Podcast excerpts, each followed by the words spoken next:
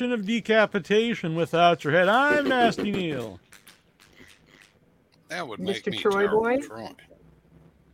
And this is Annabelle Lecter. Right, and we're joined by the fine people here of Thrust. We have writer and director Victor Bonacore, Greetings. Yay! Hi, Mother. Nature Linnea Quigley, and we have Vera Allison Egan. Hi guys. Hello. Yes. Welcome, everybody. Welcome, and I apologize that you're not on the banner right now because it was a la- it's a surprise guest here, Allison. Allison. I'm here. That's all that counts, right? That's, that's what matters. exactly, So, uh, for people not aware yet of Thrust, give them an idea of what they're in for, Victor. Oh, okay. Well, Thrust is a post-apocalyptic dystopian society where, like, we're living in a world where basically men have destroyed everything. So, like, the world is shot like they are doing, right? And um, it's kind of like a where we're headed movie. And uh, you know, crazy, aw- awesome, badass lady gangs have taken over, and they're running shot over this world. And um, uh, they're kind of just hanging out. There's different gangs, and then there's one, the last absolute scumbag alive. This guy named Dirtbag Mike escapes this like prison slash hospital, and he's on the run, and ready to slice and dice everybody. And then all the and then uh, our two leads, Aloe and Vera. Uh, Allison plays Vera, and Erin Brown plays Aloe. They uh, go on a journey uh, and uh, to try to kill the last scumbag. And that's Scumbag it. Mike is a great name, by the way. What is? Scumbag Yeah, Mike Mike. is a great name. Oh, that should be the sequel. Yeah, scumbag, scumbag Nick instead of Right. dirtbag. Dirtbag, I'm sorry, Dirtbag Mike. I got my Dirtbag. dirtbags and my scumbags confused. Either way, it works. Though. So, Yeah. Allison, Allison, how did you get involved? Um, well, Victor and I had wanted to work together for a while. Was of his a number of years ago, um, and it kind of fell through or whatever. And he asked me, I don't know about what, like seven months or so before we started filming. I was actually supposed to be a completely different role, and what was it about like a what maybe a month before we started filming? You asked me to play Vera, I think. So um, yeah, so it was I had already planned. I was already going to be in the movie, but I certainly was not playing one of the two leads. And yeah, um, I'm really glad that it worked out the way it did, though, because it, it we would have had a much different movie had other people been cast, and I think everything worked out exactly the way it was supposed to. So I'm still very happy that I was asked. Well, what made what made Allison right for Vera, Victor? Um, what made her right for Vera? She's got the. I, I so Allison to me, like, she's she's very she she acts great with her hands. She's very animated, and I thought she'd be a great. And I love that, and it's just part of her personality. And I thought that'd be great counterpart to Erin, who kind of is like.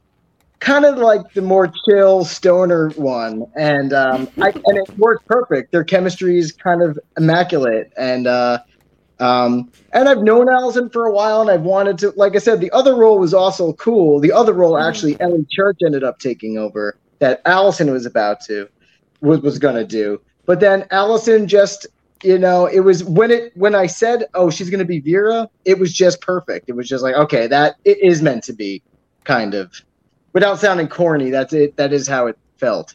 Yeah. And how about Linnea? Now, how did you get involved in all this craziness?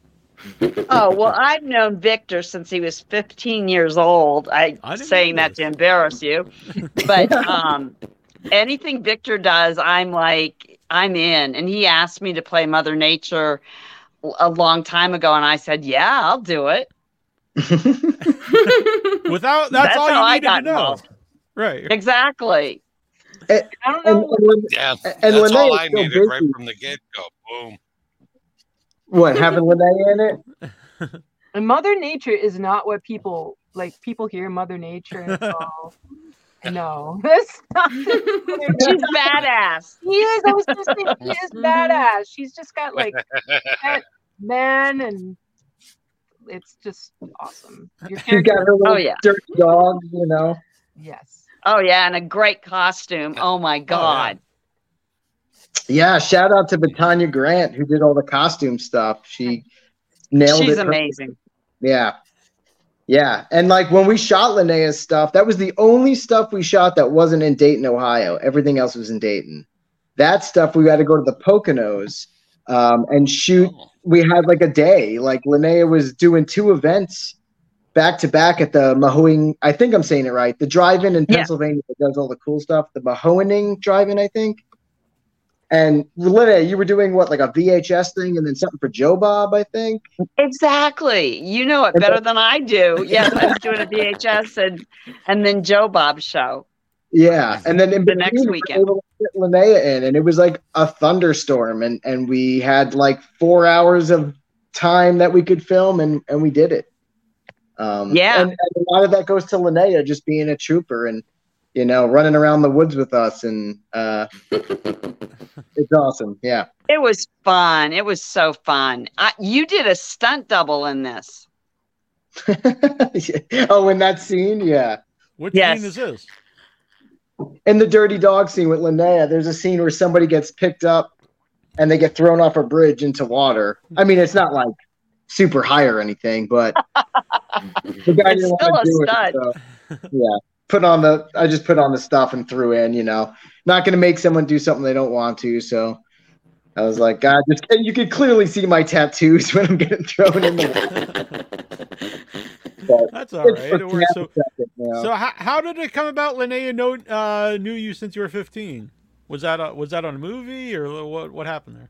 I was a little fanboy. I was a big fan, and I flew out to I don't remember which Oh. convention, but I flew out by myself from Long Island to another state, and I like was the first one there. I was like 15, and I just Yep. met her, and then like. I think you had like a website fan club at the time or something. Yes, I did. Oh my god. I was like a part of that, and then that was, ju- and then I we just remained friends forever. And then I went to film school, and I made a film in college. And I was like, "Would you be in this?" And she was all about it, and I wrote it for her. And it's then we've been working together ever since, basically. That was pretty, right? Yes, pretty. Oh, Yeah. Yes. Yes.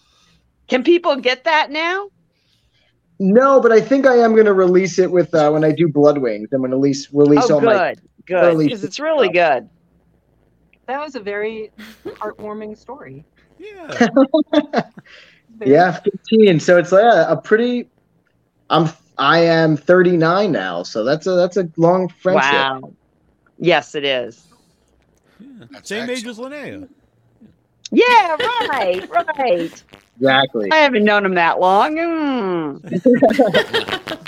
But I always like that about you, Linnea. Not to see here, but uh, you're always working with uh, like uh, young and, and inexperienced directors and stuff, and uh, and, and you generally seem to to enjoy it. I do, especially when they're cute, like Victor. Well, I, I did meet Victor in person, so yeah, he's he's a cute man. Yes. Yes. Buttering me up. So Allison, uh, had you worked with Erin before? Are you friends with Erin? Did you know her, you know, before doing the movie? No, not at all. Actually, um, we met the first day of filming. Um, Uh, yeah, I I never met her, never worked with her. I mean, I knew who she was, obviously, but yeah, as soon as we met, it was just like instant chemistry. Like we got along right off the bat, and when we weren't filming, we were you know pretty much spending all of our time together. You know, outside of the movie because of the movie, but we still like established a really great friendship, and we have a lot in common. And yeah, no, she was she was awesome, and that definitely I think it translates to the movie quite a bit. Yeah. Yeah, definitely before you mentioned chemistry it's very Mhm. you have an amazing on-screen chemistry it's, it feels very natural um, Thank you. even though the movie is totally outrageous the two of you you have a good on-screen relationship it's really really good i really enjoy it oh yeah. Now- Thank you. yeah and you are also i was going to say before we talked about linnea's mother nature badass your character is also super badass Oh yeah. Oh, yeah. Well, I, I, I, Yeah. I appreciate you saying that though, Annabella. It's Annabelle or Annabella? just Elle. Eh, Annabelle. just what? annabelle Annabelle. Oh, okay, pretty. Annabelle. And um, No, because that's the point. Like they're they're you know supposed to be these lovebirds in the middle of this Mhm. awful you know this crumbling society, but their love is strong enough to bring them through. You know, and uh, so appreciate you saying that. Yeah. Now I know when I talked to Erin uh, before the movie was made, and um, and the, the original you know uh, title was it was always Thrust, but then it was uh, it was a long it, it wasn't End of Men. It was uh, uh, the shit, Shit fucked via love story. So uh, I don't think is that has that just to- totally been dropped, and uh, was there just maybe that doesn't fly on on a DVD cover or. Yeah, so like that that's the name of the original story that Right. Thrust was based on.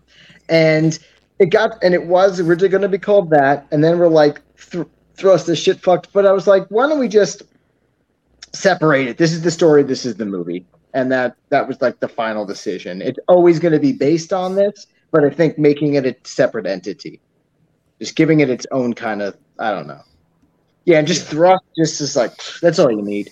Mhm. And ha- um, I forget. I, I'm I'm sorry. I forget the name of the original author of the story, Oh, Hannah Neurotica. Hannah Neurotic. Now, has she seen the movie? Oh yeah, she came to the uh, Pittsburgh premiere with uh, Mhm. Allison was there. She drove down from Canada to come to the. To that Wow. screening. Oh, sweet. awesome. We had like almost hundred people turn out at this. That's great. Oh, what was the name of the theater? The Harris Theater in Pittsburgh. It was yeah, yeah, awesome. the Harris. Wow. Yeah, place. Yeah, great turnout. Old school theater with like a balcony. I think it was like a porn theater in the seventies, Oh, that's Mhm. and bad. it, it, it was awesome. Yeah, it was it was legit cool. So I assume she liked uh, she liked your rendition of her film. She was very happy with it. Yeah, she was, which is awesome. Which is yeah, that was. I was very nervous if she would like it or not, but she was all in. Uh, Linnea, Linnea, what did you think the first time you saw the finished movie?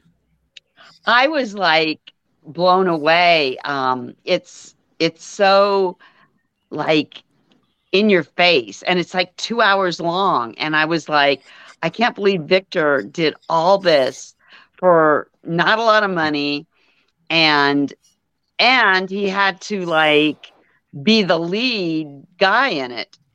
You know, well, not the lead, but pretty much the lead. It was a very memorable Yeah. scene for sure. Yeah. It's really good, yes. And his character is so liked. I mean, you just like him in the movie. Yeah, you feel that you you feel a lot of empathy for Victor in the movie. You do. You do. I wish I had that empathy in real life, though. Oh, you do. Oh my god. I'm gonna turn into punk kid.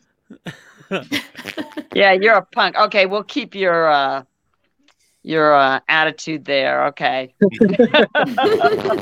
Since uh, Linnea did bring up his two hours, uh, a question though, did that um did anyone ever tell you like the runtime? There's a problem with the runtime, maybe like festivals, because sometimes it's hard to, to to put a, you know long movies and festivals. I know I've got a two and a half hour two movies together that play. Very, yeah, very much so. That is probably if you look at reviews online, there's a lot of them too, and they're scary. They give me anxiety sometimes, but then I'm like, whatever. And most of the time, they're pretty positive.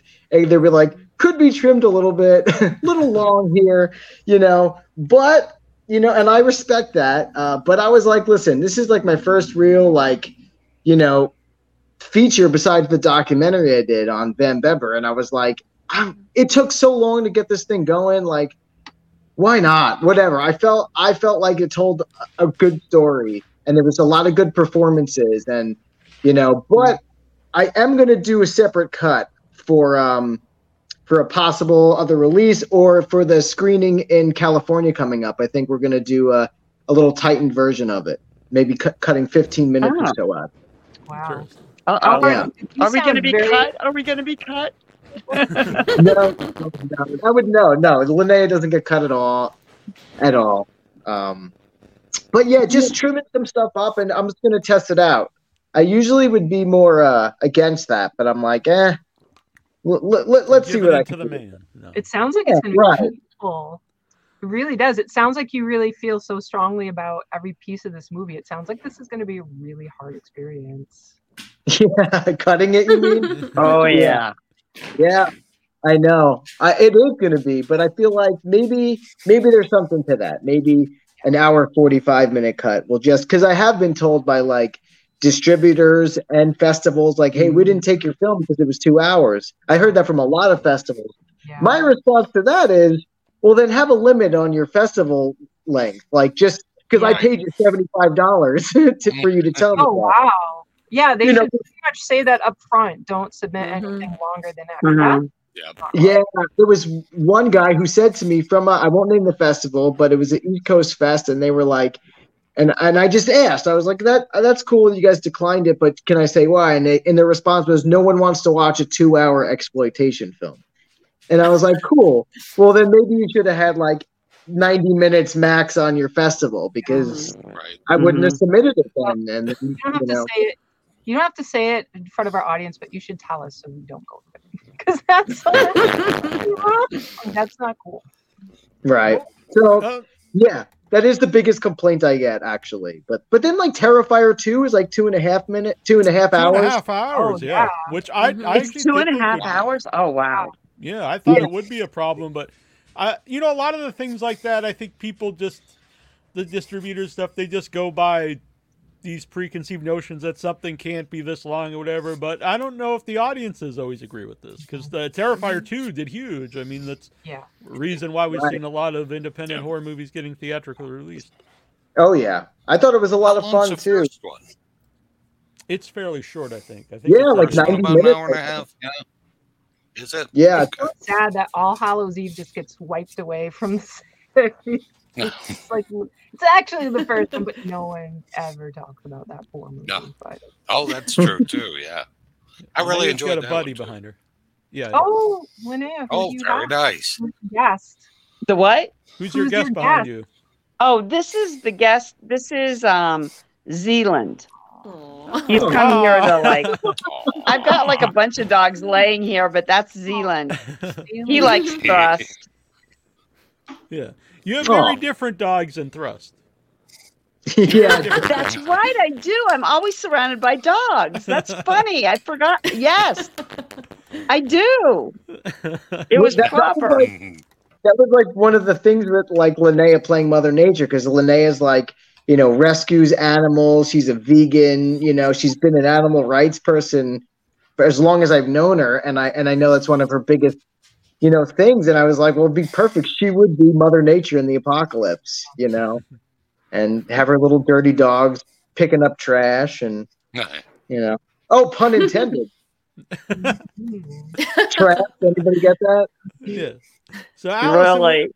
when you get to see the movie, uh, did you see it before um, you saw it with an audience, or was that the first time seeing it at the premiere? Um, I actually did get to see it before the final cut. It was actually it was about a year ago. It was our birthday weekend, Victor.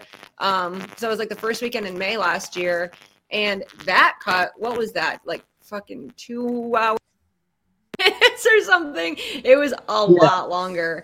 Um, so then when we did see like the act.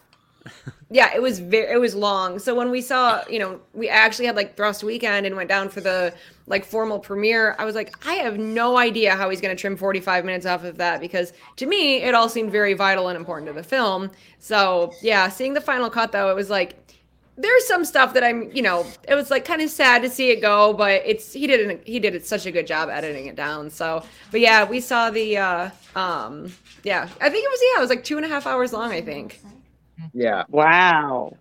But I, I invited like ten or eleven people involved in the movie to like to to watch it on a movie theater screen and just give notes and give me I you know where can this be cut? And it was very very helpful, very useful, very constructive, and I'm going to do that every time because it's, it's good to get other eyes on it and and uh, Yeah, and I, I would assume, especially if you're editing your own uh, movie, because um, you probably also have like the memories of making, you know, ma- shooting it, and so maybe that means something to you. But does that mean something to the actual story or not? You know, it's Right. probably hard to to watch. it We're as a movie attached to that, yeah. but uh, yeah. absolutely yeah. There's things that like you cut that you're like, but we did all that to get that shot. Yeah. But then it's like, but then it Yeah. doesn't work. It doesn't work. You know, you Right. got to. and not everyone watching knows that. So Exactly. So you make it a special feature. You make it a deleted scene or something. You know. yeah. Oh. Which, by the way, uh, I'm sorry, Troy, that. were you saying something? No, no, I said I'm good with that. Always big on special features and Yeah. bonus Well, footage and things. So always good. I am as I mean that's a big selling point nowadays. You know, not everything gets a physical release, so when it does, it has to have a lot of cool stuff on it. Yeah, that's true. Mhm. It was prominent over at um uh help me with the name. It's not vinegar syndrome, it's terror. What is it, Victor? Oh, the company that put it out? Yeah. Yeah, it's Culture Shock, which is a partner label with Vinegar Syndrome, actually. Okay, with vinegar syndrome. It was like Yeah. prominently displayed in their in their store. It was like amazing. Oh, and the art, yeah, Vinegar Syndrome's got a store in Connecticut. In the archive. Oh, nice. Yeah. Yeah, Oh, yeah, that was awesome. I've seen a few people get copies of it there, and it, it's awesome to see that. Yeah. Um, this So is we, we have uh, a lot of special features on there. We have a, a three hour behind the scenes. Wow. I like Uh, it. Yeah, just kind of fly on the wall. Like sometimes we'd bring the camera to set and there was like, you know, somebody there if like, you know, that just wasn't doing anything. I'm like, do you want to shoot behind the scenes? And they were gung ho to do it. We'd give them the camera and they'd shoot. So, um, Wow. Yeah, a lot of stuff like that, like music stuff and uh, a lot of interviews and short films. There's a short film we did on there too. So yeah, I love, I love, uh, b- behind the scenes stuff on on uh, Blu-rays and stuff. So I was like, we have to give them a bunch of Oh, shit, you know. And uh, commentary track. Allison, uh, you did the commentary track with Erin. Oh yeah, yeah. I just- yeah, that was fun. We um, I think we woke up and um, we each had about like one cup of coffee, and we're like, okay, let's do it. and uh, our number one rule was we need to be nice. We just need to be nice and not talk shit about anybody. but it was fun. It was a good time. When we were done, we were both like, we could have done so much better. But I think it was. I think we did a good job, though. So uh, when you go into that, like, what uh, is there a lot of preparation, or you just sit down and let's talk about the movie as it plays? We had both already. How many times had we seen it? Maybe three or four times. And Erin had probably seen way more than I had because she did so much of like the, you know, working on it with Victor and stuff after we were done filming. But we had already seen it a few times, and I think we like wrote down some notes before we jumped into it. But we're like, let's just let's just watch it. And yeah, the commentary track is actually really entertaining for me to listen to though, because it was a good time. That's I, I'm a big fan of commentary tracks, so I was excited that it has a commentary track. And it was cool. And like when we did it, remember I just I had to go to work and I was like I set up mm-hmm. like the, the stuff in my bedroom and I was like, all right, I'm I'm starting this, press record, I'm leaving, and I and I left. I didn't want to be there. Yeah. Yeah, and Will It came out took. Will took Riley to go get like lunch or something, so that way the house would be like nice and quiet. Yeah. Yeah. Yeah. No, it was perfect. Worked out great. Uh, and uh, people know I'm also a big wrestling fan, so that we have wrestling in for us as well. Oh yeah. We do. That was like the Wrestling's cool. Yeah, I love wrestling, and we had a lot of wrestlers in the movie playing non-wrestling parts and playing. There's a, of course there's a wrestling gang in the film, and uh, and uh, all wrestlers, real wrestlers in the gang, and then we have a few other wrestlers who played side characters, like Queen Aminata played um, Summer Eve, and then Aaron Williams played Pappy, and uh, neither of them had ever been in like in a movie bef- before. And they were both in my short film actually, Triangle. But other than that, but just from filming their matches and their promos, I was like, they can act. I mean, they're great, and they're built-in stunt people too. And, And um, isn't Pav, wasn't Pav also? oh yeah, Pav, one of the Yeah. cops, he's a wrestler too, and he'd never been in anything. And they just all have big personalities, and it's it. seem- I think wrestlers always make great great actors. Yeah, yeah. I mean, Roddy Piper is the man. Yeah, exactly. The movie's got a Quentin Tarantino is is like thing going on with it. It reminded me of Kill Bill. Oh. what what's it? Thrust? I love that. Yeah, thrusted. In what You hear way? that? In what You- what? In said, what way hear that, d- d- does it remind you of a Tarantino? Well, it's got like these like crazy things like the the wrestlers and the skaters and the the guy with the nin nin ninchucks is that what it is or what is it? yeah.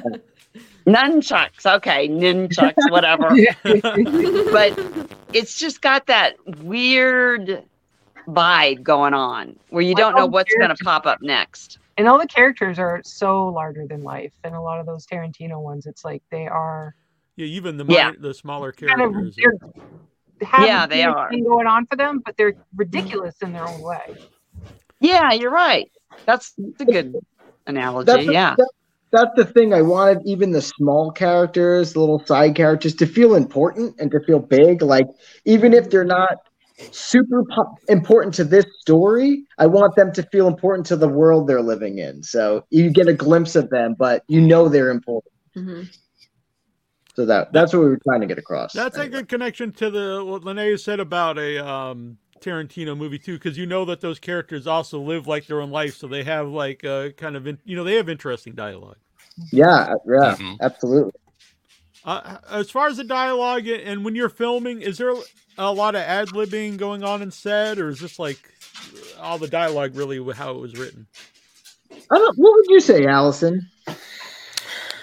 I would say it was it was pretty true to the script, with of course you know like small subtle changes here and there. Like oh, when I say it out loud, can I say it a little bit differently? But when you're you know when you're filming, like something just it might like oh, can we try saying this instead? So I would say like there was some ad libbing, some stuff off the cuff, but it was I'd say it was pretty true to the script for the most part. Yeah. Yeah, I, I yeah, I think we did pretty much stay on script and uh Mhm. just because there is so much dialogue. But then we just we you know it, it would be in like the heat of the moment. Like if we're losing Yeah. sun, we got to get a scene in. All right, cut that line, cut that line, cut that line, cut that line. Oh. You know, other than that, you it a know. lot cooler the way she put it. But yeah, every you know what that was cool. Like everyone that came on came to play and was like, well, that sounded really dumb. Came to play, but everyone that it came to set was everyone knew their knew their lines, and it made the job easier. It made the movie easier. Mhm. You know, everyone was uh, got the sense of humor we were going for too. So their delivery was on point. Yeah, I think that's what I'm trying to say. Yeah. And uh, Linnea said when she saw it, she was surprised. You know, you did so much with you know not a lot of money, and I think uh, so. The locations all look really cool. Everyone's like their wardrobes look cool. I always like the interesting lighting in movies, and also something which Oh, yeah. I watch a lot of indie movies, and a lot of them don't do this. Is the um the audio is very clear. Like you had people Yeah. mic'd well. Mhm. Yeah, we took the audio very seriously. We, you know, we mic everything was a professional mic, and then we spent like two months doing like uh, sound effects and you know, uh, just making sure everything sounded perfect. Because like you do watch a lot of indie films, and you know the lighting and the sound is a lot of the times not the priority. And you know, so and I'm I like, feel like that's something that might not cost a lot that people could do to help elevate the production value. yeah, That's absolutely. so true. Yeah, if you're not distracted by bad audio, you might get some other stuff. Yeah, yeah, I see what you're saying. Yeah, we, we uh, very much want my movie to sound good and look good, it and then and if people like the story, that's awesome. Uh, how about the locations? um, I assume these are places around you. And did you just like take note when you're around somewhere, like, hey, this would be a cool place to uh, put in the movie at some point? Yeah, a lot of times, yeah, like that abandoned school in the movie. That was found. I, I delivered for Amazon for like six months, the worst job ever. and I would like, and I'd be like driving around in like like parts of Dayton I didn't even know existed. I'm like, where am I? And I'm like, well, this is an abandoned school. This is cool. So I take a photo of it and then the address, and then literally like years later, I had saved those photos and I went back there and I was like, this is perfect. And we and we just filmed there.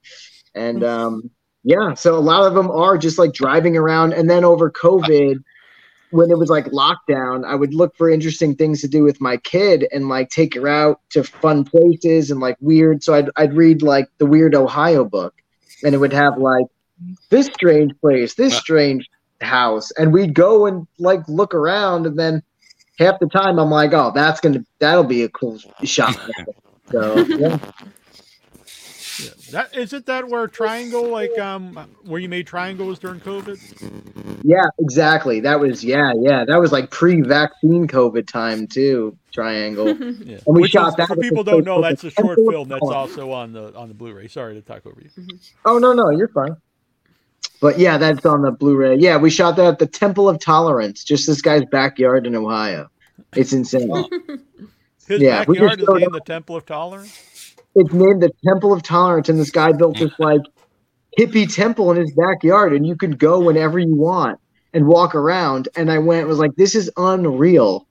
And and then I was like, we're gonna come back and film. And we went back, me and Erin and our DP, and we're just like, we're gonna just try to film it, film there because it's awesome. And I see the owner working on his fence, and I'm like, hey, would it be cool if we filmed some shots here? He goes, I don't own it. I the people own it, or some hippy dippy thing like that.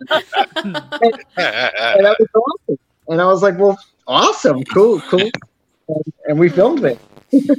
Highly recommend people Google this because I just did. I'm like, I need to know what this is, and it's Yes, it's worth a road trip. yeah. It's in a town called Wapakoneta, and it's known for where Neil Armstrong was born. Oh, Yeah. Oh, yeah, okay. cool. Yeah. That's Neil- like- no, than it Oh, is. sorry. I think Victor. What'd you say? Wapakoneta is closer to Toledo, I think, than it is to you. It is. It's like it's like an hour and twenty minutes from me. Yeah. Yeah. Makes me think of like the Hall of Justice for anyone that understands that reference. The Or Hall even- Yeah. What is if it that lives from? up to the name, I like it. Isn't that like DC where Superman and Batman and everybody lives? Oh, Yeah, yeah. Oh, Isn't that Justice Detroit? League, I think. Yes. Because then there's also the Legion of Doom. They uh, have their own little group. So moving on. Here in the chat, uh, Marcia Miller, uh, what was uh, everyone's favorite part during the actual filming of the movie? Hi, Marcia. And she said hello to your dog as well earlier. Oh, good. Okay. Aw. Zealand says hi back. So, uh, Lene, what was your favorite part of of act- the actual filmmaking? I think just when I got hit with the bottle and like uh, fell down, it was really fun to do that because the bottle really broke on my. it didn't break. I mean, it didn't break. It was Oh. like it just like clunked my head, Well, which was all right, kind of man. funny. Remember that, Victor? Breakable glass. There was it was sugar glass, but yeah, they, it, Yeah. it it shattered. Yeah, for sure. We're just And- batting Lana on the head, hoping for that. This will break eventually. Yeah. yeah, it's like okay. well, I think it hit like you had like that. These like uh head like um. Didn't you have like you had like a headdress on? Oh my God! Yeah, that was hard. I think he was like trying to hit the headdress thing on. Yes, it. he was. He was instead of hitting Yeah. my head. Dirtbag Mike was so polite. It was great. It was fun seeing him all polite and then just horrible, you know, while he was filming. Polite Mike. Polite Mike. Yeah. Yes, He's- he's a really polite guy. so- I think Yes, he's an so entirely different character. in character. real life, and then he's just so awful and depraved in the movie. Who did we just see, Allison? We just saw your friend here. This is Webster. He's my little black kitty. Oh, Yeah, Hi, he's my little Halloween boy. I knew he would eventually make it on camera. Here he is. And uh, so, uh, for you, Allison, what was your favorite uh, moment when you're filming the movie? I've thought a lot about this, and people have asked us this. I think at like every premiere, and my answer I think changes every time. But I don't know. I honestly, I really did enjoy filming the lake scene. I thought that was really nice um, because we were in the middle. Is it a state park, Victor, where we did that scene? It's a Yeah. state park. It's a state Yeah. park. So you know, Wow. we were. We got naked you know, in a state park. Yeah. Yep. And um we got there super early, like when it was like the sunrise. And Oh. Yeah, I was completely terrified. I'm like, that water is gonna be so cold. It's gonna be just absolutely miserable. And it was so nice and warm. Um it was really nice. And then I think we we ended up we're like, okay, let's let's wrap it up because we could hear like people talking and do- dogs barking. So we're like, people were starting to come to the park and we're like, yeah, we don't want an indecent exposure charge, so let's get let's wrap it up. But yeah, that was that was a really fun day. That was a fun that was a fun time. Um, that and I think I don't know. It was also really great, like being around with like the the wrestling scenes and stuff, and you know the the roller derby girls are awesome. But yeah, the wrestling was also a, that was a ton of fun. How about I you, think that's Victor? my favorite stuff. Yeah, I think the Mhm. wrestling day was was so much fun because we we lost the location like three days before filming, Oh, and then we geez. had this other great location, and we're like, let's just get a U-Haul and bring the wrestling ring to us, and that's what we did. And then I know a lot of wrestlers, so I got two dudes, two wrestlers to like put the ring up, and you know, a lot of times that's like a lot of people are doing that. A lot of the trainees will put the ring together. That'll be like 15 people. This is two two dudes did it. Put the ring together, and then um, and then yeah, and then we filmed like three matches in the middle of nowhere. It was it was like that was super surreal. You know, uh, that was like that was so much fun, and I feel like everyone was there, and things were like vibing at that time Mhm. like you know, all the actors and you know it, it was a that was a good good good time that was probably my favorite stuff Mhm. Um, we got a uh, Holly Go Frightly says she misses Linnea, and she also had a question. Uh, Tell how did- Holly, Holly, I miss you. Very nice. And how did the Midnight Creeps get involved? that's an awesome question. They are a band that i loved when i was again like the same age like i met linnea like when i was like 15 16 i loved this band called the midnight creeps and they were from rhode island but they would play in long island all the time. They would like headline show punk shows in long island. And the lead singer was this uh, woman named jenny hurricane and she was like just otherworldly to me. I was like enamored with her and, and like scared of her at the same time. And uh, and i just loved them and i followed them forever. And then we beca- as i got older and social media hit we became friendly. And then i just reached out to them and i always pictured them having songs in the film. But then i thought it'd be cool if they were the house band for the main uh, girl gang in the movie. And they were they were done. They came they drove down from rhode island.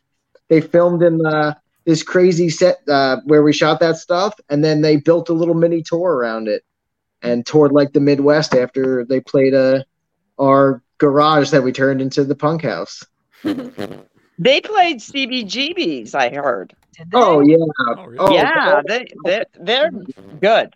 Wow. oh yeah they're awesome they and they and now they own a bar in uh, rhode island a punk bar called the scurvy dog Aw, Oh, awesome. yeah Through it. but they still That's put on shows and yeah Destination Scurvy Dog. yes yeah it's not too far from you guys right Yeah, you guys Wow. uh, I'm on Very the Cape. It's pretty close to me. and and don't you you guys neil and annabelle you guys know devin right from um Yeah. yeah. he's I- and I just saw a photo. He uh, he met Linnea again uh, when Linnea was in um, Salem. Yes, Yep. we had pizza together. Yes. Bacon pizza. It was great. Yeah, he's great, and uh, I know he's open about this. He's really uh, turned his life around. He was uh, he's been Mhm. clean for a long time. He looks awesome, and yeah. No, he he's a one of the biggest inspirations to me because uh, this guy Devin, he was in this band called Sexcrement, and I did both of their vid- music videos. I went to Boston and filmed them, and they were like some of the most wild times I'd ever had doing anything. And Linnea was in both of them, and I became very close with Devin, the drummer, and he went through some stuff, and he's like on top of the world now. He's like just awesome. And he was i needed him. I always want him in something everything i do whether it's like him giving me some music or acting. And i think he's a phenomenal actor. And he flew in from boston got to set. He was there for one day. He he got he dressed crazy and licked some uh, wheels on a on a skate yeah he was awesome i he came he came to play there we go again But yeah, no, he's a great guy. It's very cool, and it was uh, and it's always fun too. Uh, I like that when Linnea goes places, she has fun when she goes somewhere and doesn't just go there and then go back home. I saw her a lot of pictures on her Facebook going around uh, having fun in Salem. Oh yeah, visiting cemeteries. I do the whole scary stuff. I think I think you've been to Salem more often than me, and I live in Massachusetts. But, Oh no! Oh no! I love Salem. It's great. uh, Government G says Linnea's a queen. Much love from Iowa. That's an amazing name. Oh wow! Okay. And uh, this is Joe Cash. Oh, that's not Joe Cash, but uh, we got a Joe Cash question here. Uh, well, actually, no. He just says um, he wants to get you to the UK sometime to be in one of his films. He's a, uh Oh. filmmaker in the UK. Nice. That would be fun. Yes. She's got her passport. What was that? Oh, She's got passport. her Yeah. passport. How about what? you, My Victor? Passport? Is that what you said? You got your passport. I, Yes. I think she thought you were trying to get her her password, but no, no, not the password. So, Have any uh, you done any film stuff outside of the country? Outside of the United States, I should say. Who? Well, Allison, Me? You're from Canada, right? Allison. Allison. Oh, that's right. Alice. Allison is from Canada. Yeah. No, I'm. I'm. Oh. Yeah, United States. You know, Oh. born and Oh. raised, but Something no. something Um, Canada came up earlier, so sorry about that. Yeah. Oh no, you're fine. I don't care. Um, but yeah, no, I have not done anything outside of probably the Midwest. Actually, now that I'm thinking about it, mostly like Ohio, Michigan, Pennsylvania, maybe Indiana, Illinois. Yeah, mostly just in like this region. It would be cool to be able to travel though. That would be awesome. I would love that. How do you like your local film scene? It's not bad. I think that the Midwest in general has a pretty decent um, independent horror, specifically independent horror scene. Um, I've been doing it, which is great. I'm actually filming something. I think next when actually yeah, like next Wednesday, so in like a week with a local filmmaker. I've worked with him before. Um, so yeah, it's nice. You know, once you once you sort of like get to know people, everything it just branches out. You know, and yeah, making connections and stuff. So yeah, Toledo's. Um, I don't know. Some of the filmmakers I'm not like, you know, a huge fan of, but yeah, that's you know. Then I go That to happens. Victor, so it's fine. After you work with Victor, it's like everything else looks like little. Yeah, no, Oh, Victor is the best, dude. No, let me say this really quick. Victor is the most accommodating and the most respectful and thoughtful person. When we filmed, and I just want to put this out here too. So there are so many people that worked on Thrust. I mean, there are so many moving parts and Victor was able to coordinate everybody's travel, lodging, food, you know, then like the like the actual filming of the movie. It still blows my mind that one person could like really be in charge of doing all that stuff because I cannot imagine it. But everybody was put up in a great Airbnb. Um, you know, he made sure all of our Airbnbs were stocked with snacks and onset days were never crazy long or awful or you know we weren't stuck outside for like 18 hours or anything like that and he just he really cares about everybody and it's always a really great time working with victor so that's Oh, all well, just want to say that yeah you. you're welcome That hit me in the heart. Oh. Yeah. That's very nice. Which I would think would be important on any movie, but a movie that is you know crazy. The the uh, Mhm. you know there's a lot there's a graphic movie and stuff. So I you would think you'd want everyone to be comfortable. You know, you know making something like this.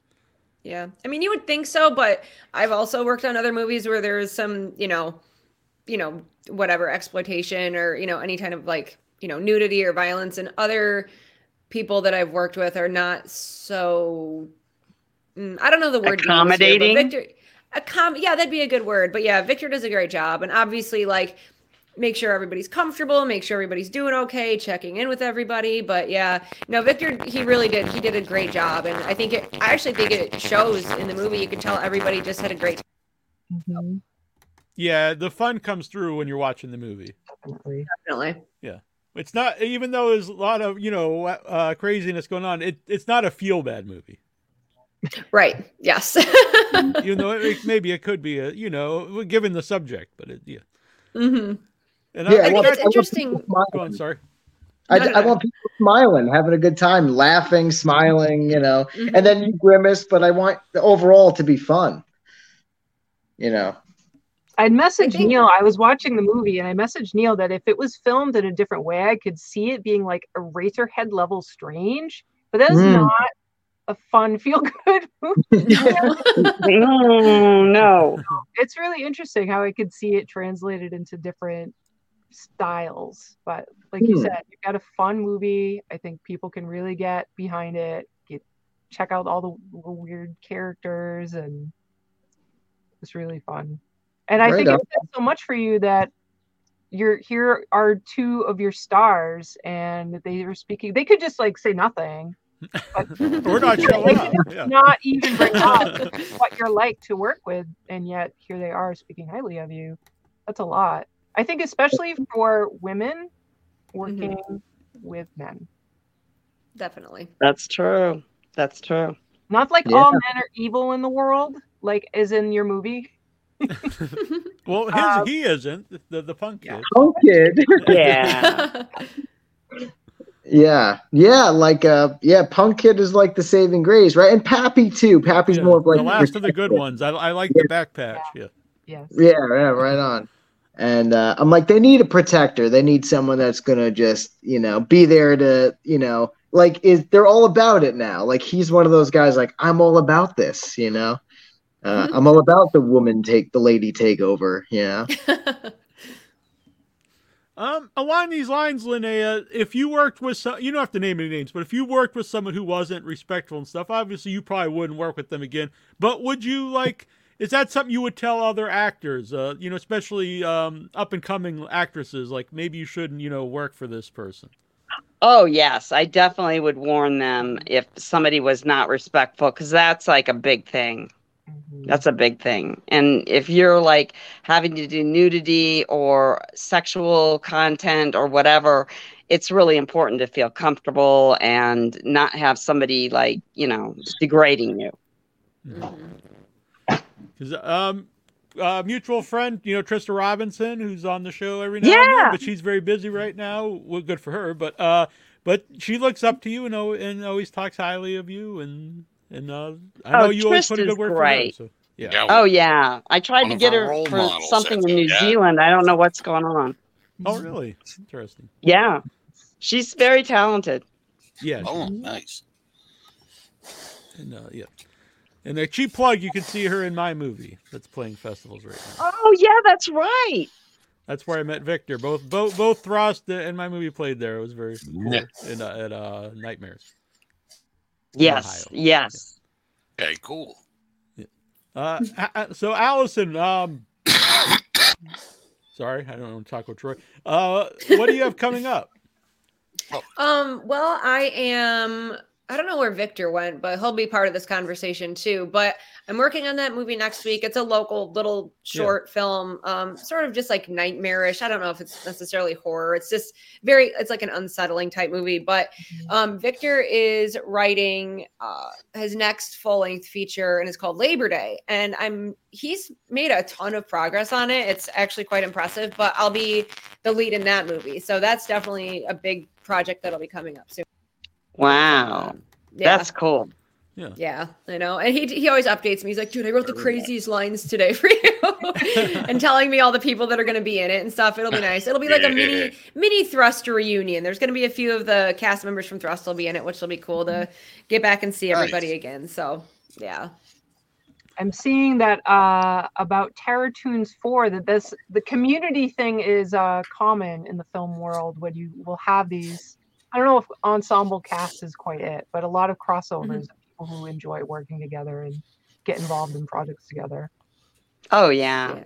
Mm-hmm. Joe Castro did Terror Toons 4, Yes. and he's very talented, that's for sure. He just had a birthday. Yes. Oh, Happy, he was happy just on the birthday. happy birthday. Joe Castro. birthday, Joe! We love Joe.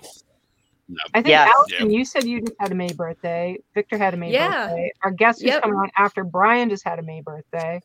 Oh, nice. Oh, a lot of I May have a May birthday. Very good. Do you get out? Really? We all do. May baby. Yeah. Well, happy birthday, Linnea. Oh, happy birthday! Yeah, I know. Happy Well, birthday, thank everybody. you.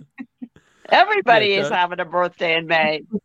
Exactly. Terror Toons 4 they brought up here. Um so someone I'm not sure of this question. Uh Joe Cash, as writers and directors, do you keep a guest book or a journal for all the crew that's to cool. write down their memories of making the film? Oh, That's a great idea. I don't, That's cool. yeah. but I like that idea a lot. That's probably Like a something that, diary. you know. Yeah, as you Mhm. go on later, you look back and think, "Oh, that Oh, would have been a cool thing to have uh, done." Well, start doing it Yeah. now, everybody. Yeah, that's a great idea. Actually, I like that a lot. Mhm. And now, Linnea, now I'm sure you have all kinds of things coming up. Uh, what do you have in the works? And uh, would you ever revisit Mother Nature? Oh yes. Yes, I'm, I'm Um, sorry. like That's all right. even though I didn't survive, I I would definitely come back as a Well, ghost Mother or something. Nature, I think, is ever. You Oh yeah, you're right. You can't kill it. Yeah. You can't kill it. Nah, oh, you talking about if Mother Nature can come back? Right. She can, because she's Mother Nature. And- well, she's Oh gonna my be in the prequel. What was that? Sorry. She'll be in the prequel. The prequel. All right. Would you ever revisit this world? Oh, nice. Yes. It, it, I think I think it would be fun to do like stuff on some of the side gangs and um excuse me like actually Hannah the, the original the one who wrote the who wrote the original story shit fucked she had an idea about doing a sequel or a prequel I can't remember called Scum Girls and I and I and I like Oh. the idea and I like the idea of doing something with like I don't want to give the ending away but like with like another gang and because there's still things left kind of unturned in Thrust. You know, there's still like gang rivalries that are left open, and uh, the, the hipster sisters are still running around, and you know, That's right. That's right. so yeah, maybe I, I I would like to. I would like to do like other art forms. It'd be cool if there was like an animated version of Thrust or something. That'd That'd oh my. God. be wild. Yeah. A Screamer musical- claws. Yeah. Yeah. yeah, a Screamer Claws version, short for Thrust. Yes. Love that. I also want to ask Victor, um, since you brought up, you have to men- mention them, the festivals that you know said it was too long or whatever, and you wish they would have told you beforehand. But what are just some of the pluses and minuses of playing festivals? festivals like i mean when you when you're in one like it it's awesome like you know it just feels great to feel like oh somebody appreciated what we did and we get to screen it for an audience i've had times where i got into a festival and not even talking thrust like other films and i traveled really far and there's seven people there and you know you're like wow that but that's the name of the game you know? Um but like like for instance like nightmares in columbus like where i met you um that's that's a great festival. I mean they take care of you they make you feel really welcome. So the good part i was never good at like the networking stuff like you go into a room and it's a bunch of filmmakers and you're like you know I'm a very awkward person normally. yeah especially in those situations where it feels like a little unnatural you're like okay i guess i'm supposed to schmooze a little Yeah, they kind of forced Oh, you at geez. nightmares. They were like, you have to go out and, and talk to these people. Yeah, and it didn't Oh. work. So at Nightmares, yeah, at Nightmares we won Best Ohio Film, and they gave us like a really sick trophy. So I just walked around with that, and then people started talking, and, and it helped. It was a good icebreaker.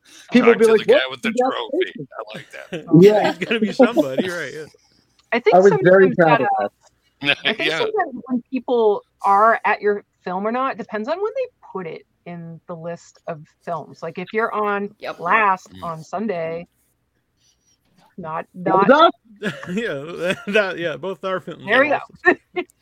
Yeah, because because it was a two-hour film, I either didn't get in or they put me last on Sunday, and that happened. Wasteland was like that. Yeah. Wasteland and even Tampa Bay Wow. Underground in Florida. That was last one on Sunday too. And it, it, it is people are tired. People are like, oh, Yeah. I gotta go home. I gotta catch. And I get it. I Mhm. totally understand it. So it's a little harder. People are fatigued at that point. But Mhm. I- Nightmares still people. A lot of people came out, and it was still uh, a very successful thing. Yeah, it's always good to play festivals, and um, I like seeing other movies too. It's always cool Yeah. to check out other shorts and and uh, yeah, festivals are the best place to see short films. I think you know. I, 'cause- yeah. Mhm. yeah. And um, there's just something about you know most of the movies you see at a festival you don't know a lot about, and there's something fun about going into the Oh, mo- into a movie without you know n- not really knowing too much about it. because so many times a trailer can give so much away of it. Absolutely. Oh man, I hate that. Yeah. And so, real quick, when, when we premi- we premiered at Fright Fest in, in London, and you were talking about night, uh, um, Terrifier two being two and a half hours, they put us right after Terrifier two, and then they did a special sneak no. preview of Barbarian.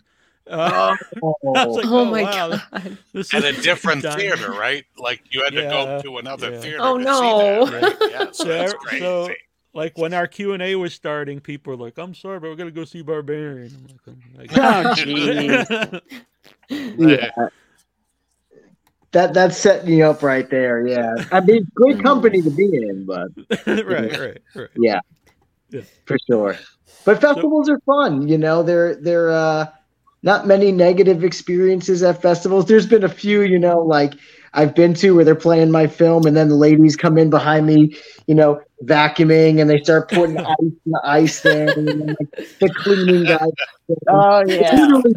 I was literally at the festival with Erin, with Erin, and they're playing our movie, and then the, the cleaning guys came in halfway through, and Oh it god. was, it was just like I was like, this is like an episode of The Office. Like it was so funny, and you gotta laugh, you know. But it, it's it's it's a funny, it's a fun memory now. Yeah. And the Uh, next thing that Thrust is going to play at is in L.A. June Oh, yeah. twenty second. Oh. and that's Yeah. it's cool to watch at home. But uh, honestly, move all movies I think are better on the big screen. But a movie Yeah. like this is better to watch with a group Oh, of people too. Uh, Definitely. Yes. I think it's something Yep. fun to watch with people. Cool, yeah. And it's playing between literally it's playing between Chopping Mall and then Oh, awesome. Bla- and Blackula. So like Yeah. and doesn't Thrust seem Oh, like it rock should on! live That's the best. Yeah. right? and like Thrust should Yep, live somewhere between placement, I Blackula and Chopping Mall, you know. I love it. I'm excited. That's Oh, amazing. that's sweet. I'm a big fan of Chopping Mall, even though there's no chopping in Chopping Mall. That's Oh, true. Yep. That's true. It has one of Um, the greatest head explosion scenes. Ever. And Paul Bartel is in it, right? Yes. You know? Oh And- yeah. Yeah, it's so so cool. And then I think me and Lene are going to be introducing. We're going to be. I'll be there, and Lene will be there, and um, yeah, it's going to be a blast. June twenty second, the Shaka Go Go Fest, Oh, yeah, in in Beverly Hills, no less. Nice. Beverly Hills. That's right. And of course, Allison, I wish you could make it, but Allison's made like nine of the ten premieres, so Wow. she's Yeah. like Yes, she's the queen right now. You know, you, yes, that's pretty good. Yeah. Yeah, Allison came to Long Island with me and well I got we were doing the Long Island premiere. I came down with shingles and Oh, she Oh, and- Yeah, it was Oh. crazy. that was Oh, in, no. that was an insane weekend. Oh my god. So the, all the premieres have Victor. been fun and uh, you know, it's it's been a it's been surreal to say to say the least, really. Like just having being able to show people your movie, whether it's 35 or 100 people, it's it's awesome. And uh it, it feels grassroots, you know, too Yeah. kind of, you know. So uh, we mentioned, uh, so definitely if you can, if you could go to, if you're out in uh, Beverly Hills, go to that. That'll be sweet. And uh, if you're not, still try to find it on the theater. But if not, how, where can people go to get the uh, the Blu-ray? The Blu-ray is available on at cultureshock.releasing.com and on Vinegar Syndrome's website as well, Mhm. and in a few other spots. I think it's in it's at the archive in Connecticut. It's at Grindhouse Video in in um, Atlanta. I think it's in or Nashville. It's at a couple of the boutique uh, blue uh, stores, and uh, uh, yeah. Toledo And too. I found it at two record stores in Toledo. Did you really? wow. Yeah, at well, my record That's exchange. He texted me, dude, look what we got in. And then there's a um a record like DVD store called Your Media Exchange, and they have a shop in Toledo and Ann Arbor, and they both have it too. Oh, that's awesome. hmm That's awesome. Yeah, it, it, it gets around. Then that, that's a beautiful thing. Like I, I love it. I love it. very cool. Joe's asking if it's uh, region free, which I bring that up because I did think it was region free. I think I saw that on. Uh, I think it is. Yeah. yeah. Mhm. So you know, because he's in England, so he's wondering about getting. Yeah. Yeah. Right on. Region free for the masses. Yes. Adam the Movie Hunter. Uh, hello to Linnea the Queen. Can't wait for June. He's coming to go see the movie. Adam, the movie hunter. Oh, good. He's going to come to see it. He's coming to see it. Yeah. All right, Adam. So I don't want to give away this one scene. I don't want to give away any scenes, but I just want to bring up because you talked about the runtime, and I think if you actually cut the runtime of your infamous scene, Victor, it would make it less funny. The the the the the, the point that it goes so long makes it very funny, as opposed if you cut it down, then it might just be kind of gross. I might Exactly. even It's make that kind of gross, but you know. Yeah, There you go. we're, yeah, we're, we're gonna extend that scene. Yeah. Oh, my God. The extended version. Release the, the DJ cut. Yes. We'll- we'll get that trending. The hashtag release the DJ cut. So anyway, the rest are very cool. I think it really captures kind of like um, I think it captures the kind of movie you're trying to make, like a old, like a, like a classic Troma movie or something of that era. It really feels like something from that. Yeah, you know, a lot of people. Um, well, thank you for saying that. A lot of people have been comparing it to like Donald J. Jackson or Donald G. Jackson. I'm, I might be saying it wrong, but it's the guy that did like Hell Comes to Frogtown Oh, nice. and Oh, uh, yeah. And like people are saying it has that. And I, I went back and watched a few of his films, and I can see that. I only seen like two or three of his movies, but I could see it, and it's cool. It's a cool comparison. But yeah, early Troma we get a lot too. We get compared to a lot. Mhm. Yeah, which I think you know some people you know grew up watching that stuff and they try to make something like that and it doesn't really capture it, but I think Thrust does. Mhm. Well, that's awesome. I appreciate you saying that. So if that's the kind of thing you're into, check out Thrust. Hell yeah, check it out. Yes. Mhm. So uh, Allison, you've got a movie come. You're going to start doing a movie next week, and where can people Yeah. follow you to see where, what you're up to? Um, my not very curated social media, I guess, if you want to. um, my Instagram is um holy white rose, and then Facebook, you can add me. I'm private on everything, but if I like you, I'll let you follow me. And it's just first and last name on Facebook. But yeah, look out for uh Victor. When can we uh tell them we're gonna start filming Labor Day? Ooh, we can tell them now. When are we going to start filming it? Yeah, I Um, ta- we talked when you when you ran away for a few minutes, but Oh, sorry. Um, we're going to start, hopefully start filming on Labor Day. Wow. I think we have to. I think that would work out. I think that'd be cool. Yeah. oh my so god, that's so gonna soon. Holy shit. I know, I know. That's why I'm like, hopefully.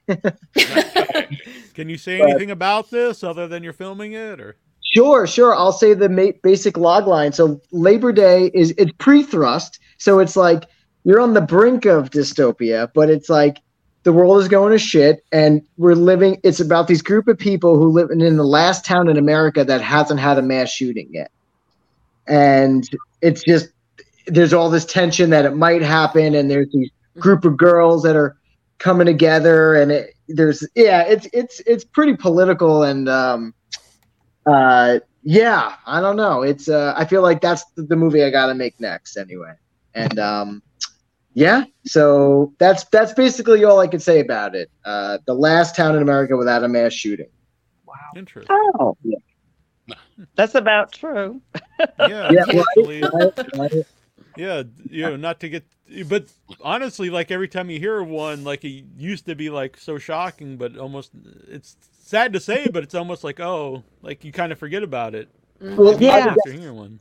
I was actually location scouting recently for uh, a main location for labor day and i was talking to them and they're cool and i know them and they're like ooh they i told them what it was about and they're like you think making dayton had a shooting like five years ago like a pretty crazy one? They're all crazy but this was you know it hits close to home when it's right five minutes from you.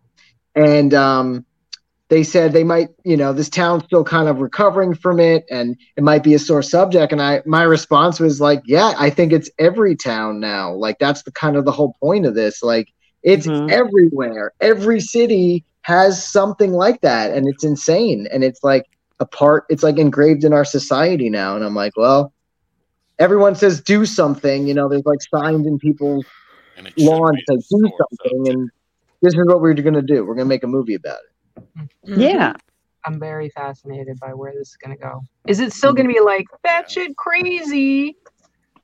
Yep. Oh yeah. With Yep. Victor, it would be. We're learning how to do uh, Mal Mc- Mal, uh, who's in Thrust. She's one of the roller derby gang members. She also did a lot of the effects. Me and her are practicing squibs now, actually, because there were a lot of guns in this one. So we're like, we got it. We got to learn squibs. So, Oh yeah. yeah. Getting prepared. the effects look really good in Thrust. Oh, right on. Uh, was this is lot of, lot of uh.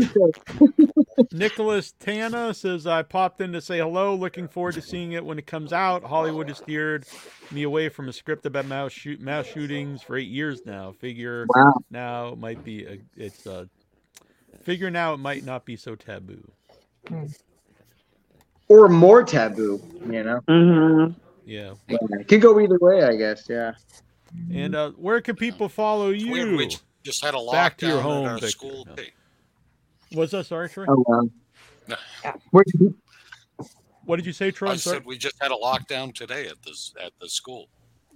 Oh, really? Oh geez. At my school, we just had a lockdown today. damn. Yeah. It just Wow. a practice, you know, make sure everybody make sure. Yeah, it's so weird. Mhm. Like, you know, when I grew up, the, the you'd have a It fire is. drill, but the idea of having like a drill in case someone comes in and Yeah. shoots people is just Well, now Yeah. for kids, even when they have a fire drill, they don't necessarily trust that it is a fire drill, Mhm. Right. which is hmm awful. I know. It's Oh, probably yeah. like more. It literally probably is like Our more higher percentage that you have a shooting than a fire in the school nowadays. You know? Yeah. That's true. crazy. It's Crazy. True. It is so weird. The last, the last big school fire that actually there was a fatality was like 1972. Yeah. I've Wow. learned all this Oh, wow. strange info lately. That's yeah. That's interesting though. I'm going to use that in Labor Day. I'm going to use that fact. I'm going to have somebody say. Yeah. Oh. yeah, hit, hit them with that one. Yep. so. Uh, where can people follow you, Victor, to see what you're up to? Uh, just Facebook and Instagram. Uh, Facebook, just my name, uh, Victor Bonacore, and then Instagram, I go Video Bonacore, and that's it. I just it. realize I've been saying your name wrong all this, for many years. It's What- Bonacore, how not do you it? Bonacore. Bonacore. That's how the kids used make fun of Yeah, Owner that's how you can make fun of in elementary school. Oh, I'm Bonacore. sorry. I, I think I've introduced you as Bonacore every time on the show. Oh, I, I think it's oh, it's I all love good. it. I was not trying to It bully you. didn't Victor. trigger me or anything. Sorry. nasty Neil is bullied today. Okay. I feel so bad. And Linnea, oh. people could just put in Linnea Quigley, and, and they'll find they'll find you everywhere. They'll find me. They'll find me. Yes, I was actually hacked on Instagram the other day. Oh. Yesterday, Oh, But we- Matt put an end to that. oh no! Yeah. man. We cannot have the we cannot have such things Work. Happening. No. No. Linnea Quigley. That's pretty bad. You're beloved by all that I am aware of, so that's really sucks. I know. What was that scoundrel up birthday to? month too. That, that Yeah, I yeah. Know. Oh they. my god. yeah. And her return to without your head. It's like uh, you know, you trying to mess up a good month here for I Linnea. don't know. Really? I'm not I was easily about to offended, cry. but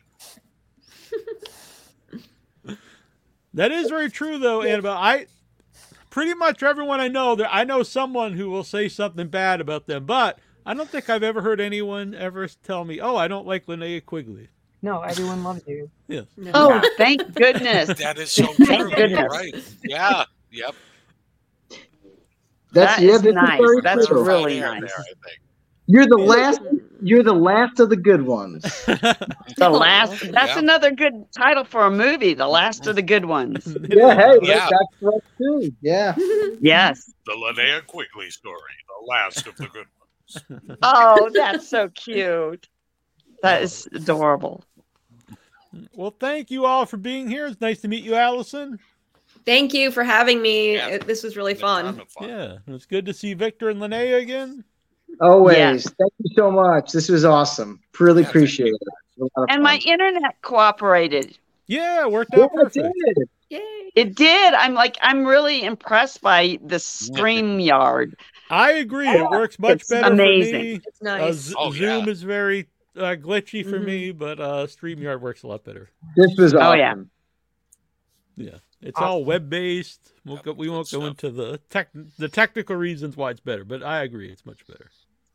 It's been great to meet everybody. Yes, awesome to meet yes, you. definitely. Yeah, it was Yes. awesome. to see And you too, Troy. This way. Yeah. We're like the Yes, Brady absolutely. Bunch here. yeah. Kinda like we're on Hollywood Squares or something, you know. I love It it. is like that. Yeah, Now go over we'll to go the, to the middle square, Victor, for for the block. Yes. Yeah. There we go. Yep. Well, I'm going to go let my dogs out. All These right. Who Soule. let the dogs out? Riley. All right. Who let the dogs out? Ooh, Go see ooh. Thrust. Go see the Uh, theater if you yeah. can. Yeah. June 22nd, Beverly Hills. Love you all. Thank you for the support and all Thank that. you. Thank you. Thank you, everybody. Thank you. So we're Two gonna queens right there. Three guys- queens. exactly. Oh, very nice. Sweet. nice. Good night, so everyone. Good night, everybody. We're Bye. Bye. Good We're night. gonna play a song here from our music of the month, Sorrow Seed, and then we're gonna come back with our next guest, Bryan Moore, artist and filmmaker. We're gonna talk about the movie he wants to make, H.P. Lovecraft film. We'll talk about that Nice. momentarily. All right. While I get this right, I should have had it already right now, but instead All right. I did not. I'm gonna go take my kiddo to get some ice cream before the place right. closes, Oh, nice. guys. All right. Good night, everybody. Thank you. Bye. Good night.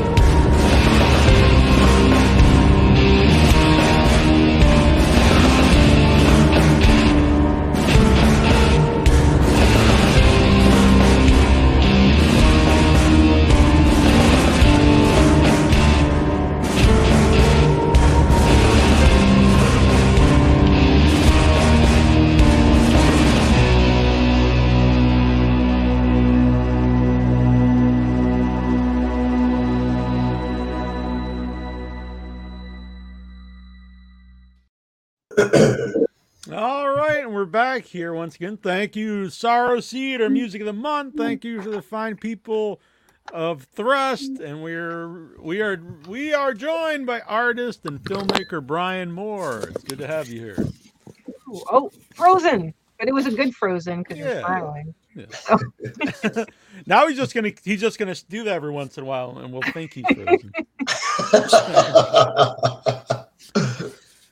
So, So- uh, Raising a, a coffee to everyone. yeah, I finished my tea. You now got I've your started tea? my co- now I've started my coffee. I come double, uh, triple fisted. Really. Sweet. Annabelle's got her kombucha. Nasty Neil's double fisted and terrible Troy. What do you got? We got uh, the blue Gatorade. Oh, cup. I'm My other drink, it sound it sounds cool. The Liquid Death severed lime, but it's you know unsweetened. I'm the old man of the group with a coffee. Actually, I'll, before the intros, I didn't realize Terrible Troy and I had something in common until I, I watched the last show, and that was so much fun. Just uh, everyone's so enthusiastic about uh, th- the Thrust film and working together. But the thing that grabbed me that Troy said was um, how many people uh, get uh, their pets from animal rescues. Uh, I've got two cats from rescues, and my terrible Troy, I have an African sulcata tortoise in the backyard. I Awesome. couldn't believe it. I'm like, he's got Mine's a a marginated. What's Yep. that? Mine's a marginated Nice. uh, tortoise. Yeah. Yep. I can't even lift mine anymore. He was about Oh, really? Awesome. yeah, he was about seventy pounds when I got him, and now he's over a hundred pounds. Oh wow, that's Yeah. awesome. Wow. Yeah, yeah. This is uh, You he can ride him outlive me around. by a hundred years easily. Oh, yeah. Yep. Mine's already promised to the nephew. So That's all Nice, very cool. I remember when Troy got his, he had to like he had to have someone to will it to. Nice. yeah. it will- Yeah. It well Yeah, but when I got forever. Hal, she was the size of like a 50 cent piece. So, you know, it's kind of Oh wow, how how big is she now? It's about six pounds. About like yay big. That's big. Yeah. Yeah. Oh yeah. Sa- same. Uh, my wife and I actually uh, included uh, our tortoise Bosco, the backyard dinosaur. Is his name. He even has his own Instagram. But he, go- he That's goes with- awesome. yeah, he goes with go the house. Which, whichever the kids don't screw up and get the house. Bosco goes with it. So it's like, Excellent. if you want the house, you got to take care of this freaking tortoise too. The nephews, though, then they started to, uh, Uncle Troy, how old are you now? I'm 55. How long do you think you're gonna live for? Like, uh, don't push me out quite yet. You know, They're- like they're doing the math, man. still be here, guys. Yeah, Too cool. you can come over and play with her anytime. You know. That's awesome, man. Hey, that that last hour was really fun. Just hearing about everyone's sort of, uh, you know, the the trials and tribulations of making a film, but the the good fun stuff Oh, too. Yeah. very positive, and uh, was cool. I learned a lot. You know, it was very cool. Cool. Well, thank you for Well, you're listening. not a stranger to uh, the filmmaking world. I mean, you've been you've been in it since you were a kid. Well, I'm not gonna say well, years since you were young, a younger man. here's how bless your heart. Oh, you you were you you treaded the thin line, and you were so good how you did that. No, like everyone else, uh, I'm also a, a May birthday, May 11th.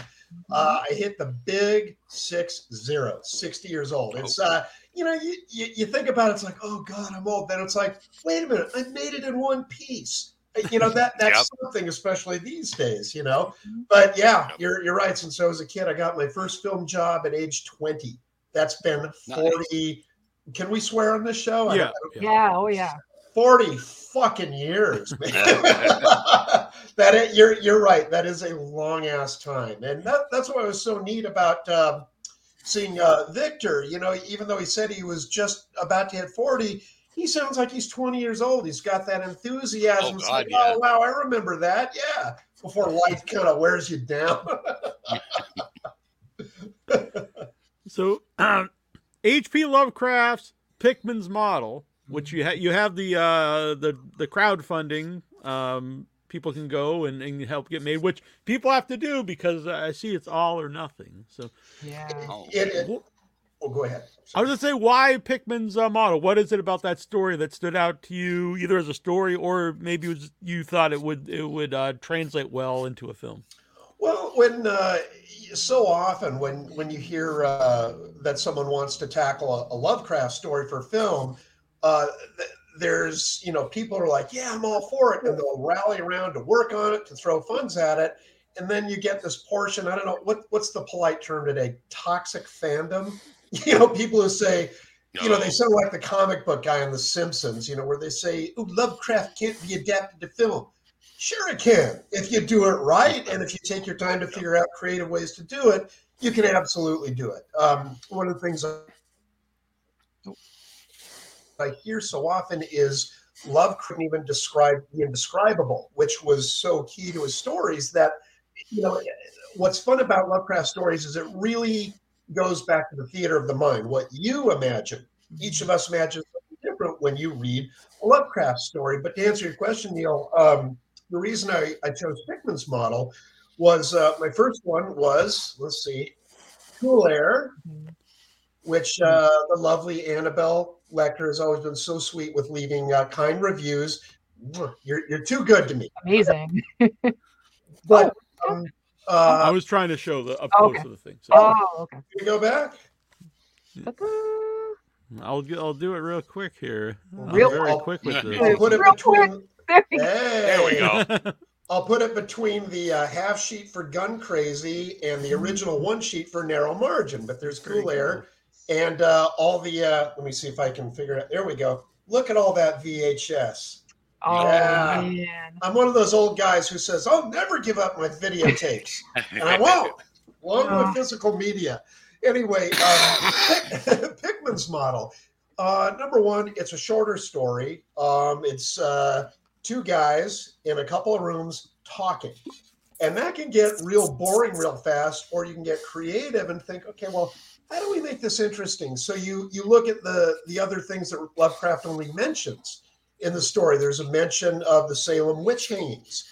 There's a mention of uh, World War One trench warfare on the Western Front, and there's lots of creative things that you can do to expand uh, to make it a more interesting film while still retaining the um, integrity of Lovecraft of two guys talking. And I know a lot of people don't like two people talking in a room. And uh, I don't know if it's more my generation. I grew up watching uh, The Twilight Zone on TV, and there's so many episodes which are literally two people in a room talking for half an hour. My favorite episode um, of that example is uh, one that Richard Donner directed called um, Nervous Man in a $4 Room. Hmm. And it, it isn't even two guys in a room, it's one guy talking to his other self in a mirror.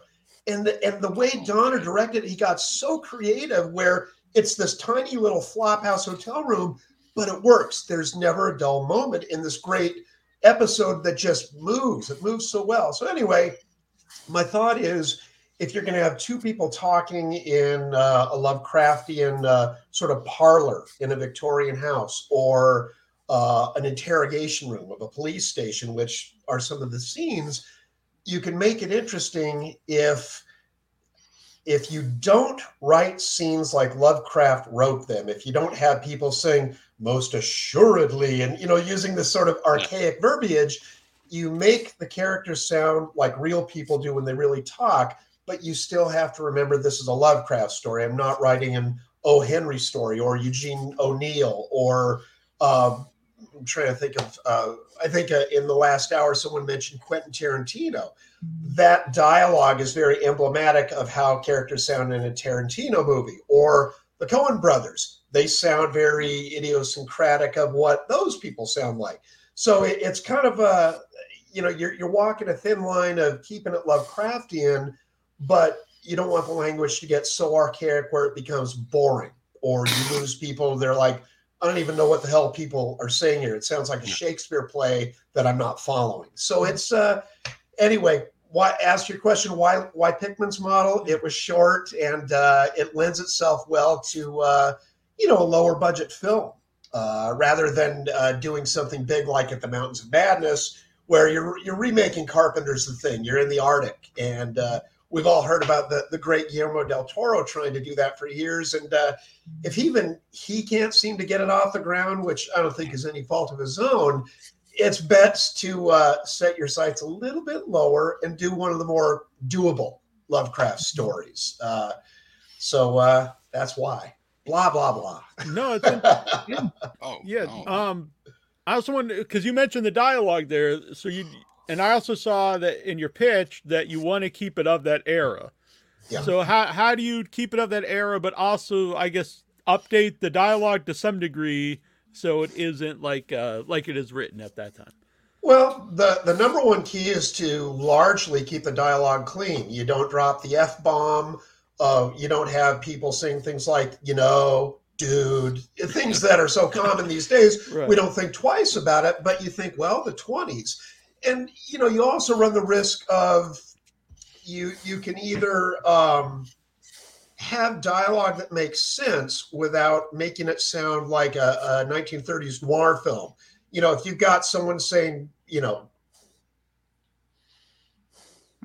what's the matter, Joe? Sore because you don't got a dame? Falls into parody of those great Right, films, right. and I love those films. You can see it's, uh, you know, I, I love film noir. So it's very, you're consciously trying to adapt Lovecraft without making it sound like, you know, the Thin Man movies or uh, a Cagney film, which those those films work so well for what they are. But I think you can have people speaking realistically um, without getting too tied into a, a specific decade. You know, for instance, if you have someone saying a, a phrase that nobody says these days, like everything's Jake, you know, you say that people are like, what? Huh? But then you look at a few older films, um, everything's Jake meant everything's fine. But no one says that anymore. So it's like, well, do I put that in there and no one's going to know what the hell these people are talking about? Or do you kind of, you know, get rid of that limiting language? So it, it's uh, it's a tough one. I mean, you you you go with your instinct when you're adapting Lovecraft, and I'm I'm certainly no expert at that. I I write what I like and what I think I'd like to watch, and you hope that other people kind of key into your vision too. You know, like I mentioned, Annabelle, she's so doggone sweet for you know really putting such nice reviews for for Cool Air on Amazon and and other places. Oh, bless your heart. I, I read that and like, she's so nice. I don't deserve this. but you know, she's one of the few people who got it. You know what I was trying to do, or you know what I was hoping that I could pull off. And uh, you know, it's um, Brian Yuzna. Uh, you guys know him, uh, the Reanimator Yeah, films yeah. and so many Former great horror films. show, yeah. Uh, Brian has a very different uh, vision of Lovecraft than I do, uh, but he's a smart guy. And one time I was, uh, he was so sweet. He, he gave me a, uh, a day badge to go to the American Film Market with him. And I was looking around, and uh, for those who don't know, the American Film Market is it's sort of like the con film market, not the festival, but the market itself, where films are sold to different foreign territories and money's raised uh, to get your film made. And when I was walking around with Brian, I thought, oh boy, this is going to be a filmmaker's paradise, and everyone's going to be this, you know, making their art. No, it wasn't. It was pure exploitation. Car crash movies, karate movies, you know, uh, you know, hoochie girl movies, and all this stuff. And I walked around. This is the first time I went. I thought, is everyone here making bad movies? And Brian kind of laughed. And I wasn't being judgmental. I just thought the bar would be set a little, little higher there. And he goes, Don't ever is that if you think something is exploitive, that it's a bad movie. He goes, If you learn anything here, learn this one thing. There's an audience for everything. No matter what you do, you can make this obscure film that you think no one's going to get, or you can make a, a you know, an exploitation film the right people love that kind of stuff will absolutely find it you know and uh, i've never forgotten that. And again he uh, his vision of lovecraft is very different from mine but you can't deny his vision because it makes money. And that's what brian set out to do. I don't know if he specifically uh, set out to make the citizen kane of horror films but he's a smart guy his films all make money uh, so there you go Well, I think a lot of Lovecraft, um, a lot of influences in, in horror stuff, even if they're not named after the actual story they're they're you know uh, based on. Oh yeah. So, um, before we get into Pickman's model more, what are some what are some of the uh, Lovecraft inspired movies you think are like the most uh, successful? Not you know they make the most money, but for you like uh, work the best. Well, I, I tend to be a film snob. I mean, I like the good stuff and I like the bad stuff for a very tongue-in-cheek way. Um, some of my favorite, uh, lo- my favorite Lovecraft films that inspire me and I can just watch again and again and again. Uh, there, there's a handful of them that uh, jump out. Um, my personal number one favorite is a little-known Canadian film. Uh, it was on cable TV called Out of Mind. It's only an hour and it's on YouTube. If anyone wants to watch it, it's the full title is Out of Mind: The Stories of H.P. Lovecraft. And uh, it's got this actor named Christopher, Christopher Heyerdahl. He plays Lovecraft, and he, I think he was in um, wa- was it the TV show Hell on Wheel? Oh, okay. Is that Am the I um, that right? train one?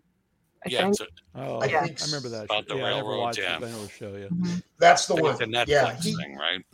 Right. Yeah, he's in that, but he's in tons of films. Anyway, he does such a great job playing Lovecraft, and the story jumps from Lovecraft's time to uh, the film was made in the very late 90s to these uh, two guys, and it sort of uh, takes bits and pieces of uh, Lovecraft stories like the Statement of Randolph Carter, uh, the Dreamland series, you know, Lovecraft's fantasy stuff as well as his horror stuff.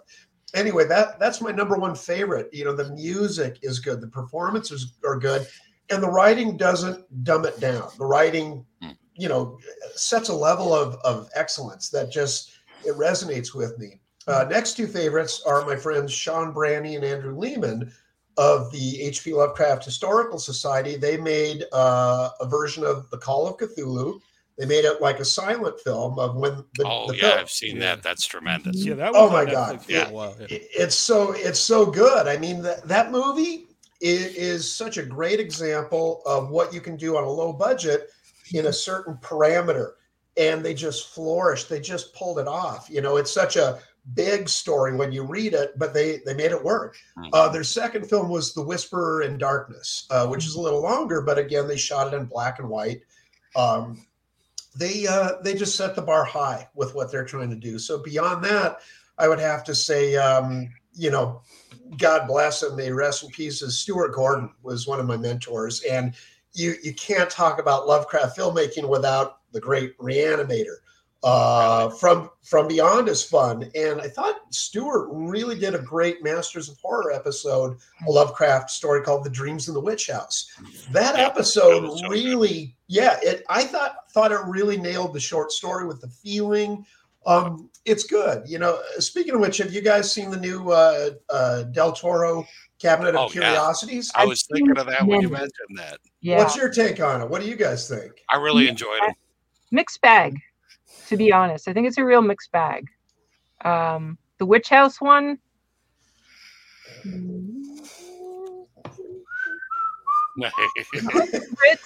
I have to admit, I have Uh, not watched a show, but I, I have. Uh, it's something I, I should have watched by now. yeah, you'll like it. Yeah, Annabelle's right. It, it's a mixed bag. I think there's what is about eight episodes, and I think so. Everyone seems like they've got their favorite. You know, my my favorite was the Murmuring. It's uh, uh, kind of like a ghost story and about child abuse. Really Was that sad, the but final one? oh, yeah. Yeah, yeah, seen it yet. that one is the best one, I think.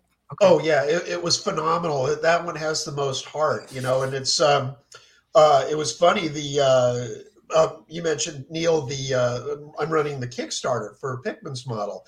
Uh, this is the second time I've run it because the first time that I ran it, it didn't fund. the But the funding goal was much higher, so I learned a lot. But anyway, long story short is um, I had sent the the link and the images of the uh, prototype Ghoul, the Pickman's model, uh, to Guillermo. He's uh, we're not like tight buddies, but we email once in a while. I I bug him. Is probably a better way to say it. But he's such a sweet guy, and uh, he he he was so nice. He goes, uh, uh, I don't know if you knew, but we just did Pickman's model for Cabinet of Curiosities, and I'm, what? And my heart sank. I thought, oh my god. It- it doesn't matter what I do because you know he again he he puts the level of, of good up there, and I was so worried that I thought why bother? You know he's got money, he's got all these great artisans behind Oh, him. and then you saw it though. That's the thing. you know Because it's a completely different like it's spin on Yeah. things. It, it is, Yeah. and it, it it was so different. Again, I, I'm very married to what I'm trying to do with it, and I watched what he did with it. Um, and I, I love what Guillermo says whenever anyone asks him about films. He says, "I don't slam, I support," and that's such a, a good, polite way. If, if you're not into something, you, you, you talk about the good stuff because there are good things. Um, his, his version of Pickman's model photographed beautifully. Um, it it's it's a gorgeous period piece, and it, it you're you're right, Troy. It, it went in a direction that that was so different to me in my mind. It was almost jarring because I thought, well, that's not what I'm trying to do. But again, Yep. it- it's like Brian Yuzna. Everyone's got their own different vision of what they'd like to do, and so it's it's kind of neat to. Uh, to see the different things you know other people do you know Yeah, it wasn't at all what I expected it to be No. either. I was Eh, me neither i mean i think that the I thing enjoyed that it though. I really did. It's it's good you know there there's such a great budget behind it but uh, i think But annabelle it you had reminded said me of like an old like night gallery. Yeah yeah which again is really cool what they did on night gallery for pickman's model very very 70s Oh you know very yep. very universal backlot, but it, it's fun, and that's the charm of it. Uh, the, the I think Annabelle, we we mentioned Dreams in the Witch House, and you were like, Yeah. Wasn't my my dreams of the witch house in my in my dreams, which is I, I did think love is Jeff the Brown Jenkins though. I thought he was so cool.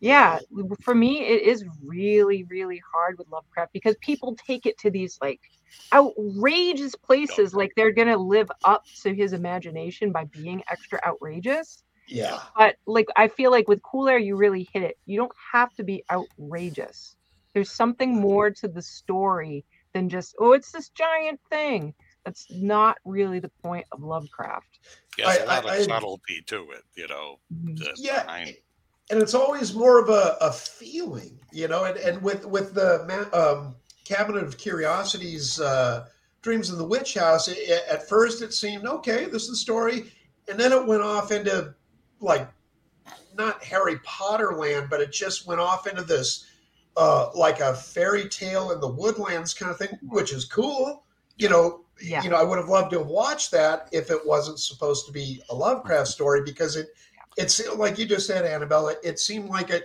got so far away from the source material. It was it was a neat little fable, um, but it didn't seem like it was Lovecraft anymore. I think uh, one of the things I tried to do with Cool Air was um, to keep it strictly the story, but in order to avoid like um, like a two dimensional cardboard cutout of stock horror character, which is if if you're familiar with the story, there's a, an old doctor who lives in an upstairs room that you know he keeps it completely cold all the time and he never leaves his room. And i won't give away any spoilers but it's not too difficult to figure out why he stays in there.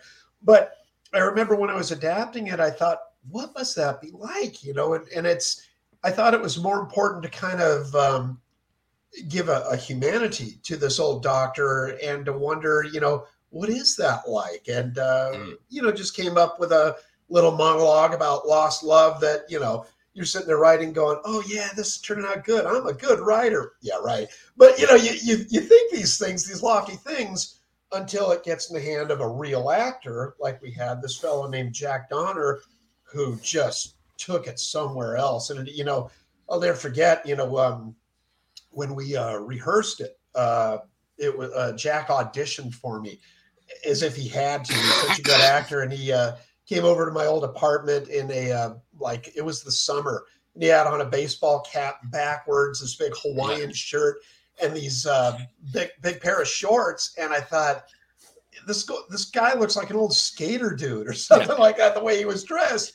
And then he did that monologue in cool air with the tears and everything and it was so um, it, it kind of frightened me because you realize what's only been in here in, in your mind this whole time is right in front of you in a very real way and you think oh my my god you know and then you know hired him on the spot and uh, you know i think if uh, there's uh, any success in that my humble little lovecraft film uh, it, it belongs to jack. It isn't anything special that i did. It's uh, his performance is just so doggone good in it. You know i feel like uh, any applause for that film is uh, definitely his you know absolutely Uh, where can people see uh, see Cool Air? uh, it's uh, right now the DVD is for sale on Amazon. Uh, if anyone wants to get it, and the reason um, a lot of people ask, uh, where is it streaming? uh, so far, I've been turned down by two major streaming Oh, really? horror channel. Yep. Uh, for uh, and it, again, it goes back to your um, uh, Victor saying that his uh, horror film was two hours too long, and I thought, since when? You know, why is that? I've heard uh, Cool Air is too short because it's 45 minutes, even though the Academy of Motion Picture Arts and Sciences and the British Film Institute both define a feature length film as 40 minutes or more. Hmm. Yeah, you can say that, but 45 minutes, we all know it's still a short. But uh, um, uh, the other, one said it was too short, and the other said uh, we're not into black and white films. Wow. Like, all right. Oh. So I, I shit you not. So uh, the goal is, uh, you know, kind of like how we're, uh, you know, relaunching the Pickman's model uh, Kickstarter campaign. After the first one didn't fund, you cannot uh, take no for an answer ever. You cannot give up. You know, one of my my mantras uh, to keep going is uh, I don't know if you guys have ever seen the the film Glengarry Glen Ross. Oh yeah. Uh, yeah. So Oh, you yeah, know the coffees for closers monologue. Um, that Yep. there, that right again, the great David Mamet from Chicago. Uh, that wasn't in his original play, but he wrote it in the film. And I know a lot of people don't like Alec Baldwin, but I love Alec Baldwin's performance of that. He's so good. The first time I saw that, I'm like, oh my god, oh my god, he's right. Oh my god, the money is out there, and that's I think largely that's the biggest struggle for filmmakers today. Not so much putting together a, a team or sitting down and writing it or getting the word out via your social media. It's finding the money because you will get told no so many times. You'll you'll it really wears you down. It's so discouraging and you know like like we all do if you work alone most of the time in your your cubicle or your office or your spare bedroom with the computer it's very that that awful insecurity and doubt will just creep over your shoulder and start whispering in your ear every every time. What are you doing this for? You- you're wasting your time. No one's gonna back you up. You're never gonna find a dollar to do this you know besides your mom giving you five bucks to do it.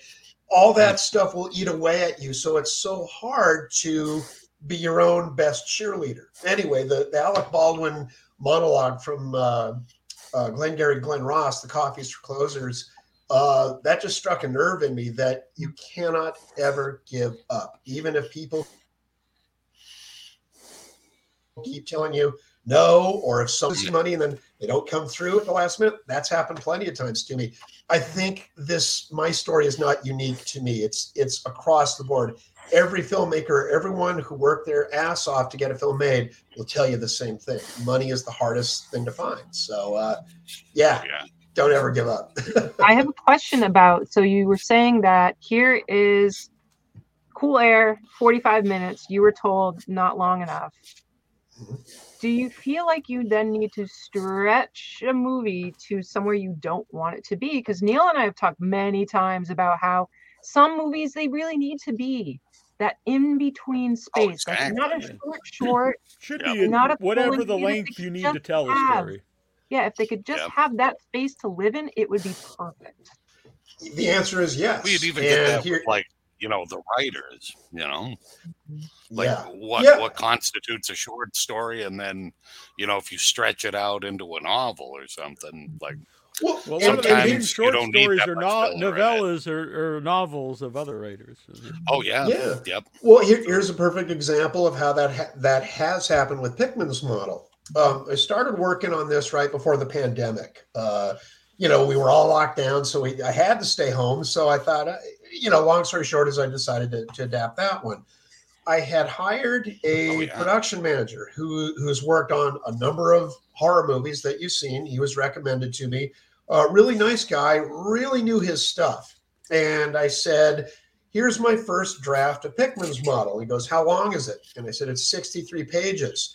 And this is what I heard on the phone. oh no, And I'm like, Dude, hey, you tell me. Yeah, I'm like, it sort of irked me. uh, But anyway, he said, Okay, yeah, yeah. So already you, you get discouraged. And it's like, because what Neil said, oh yeah, that felt right.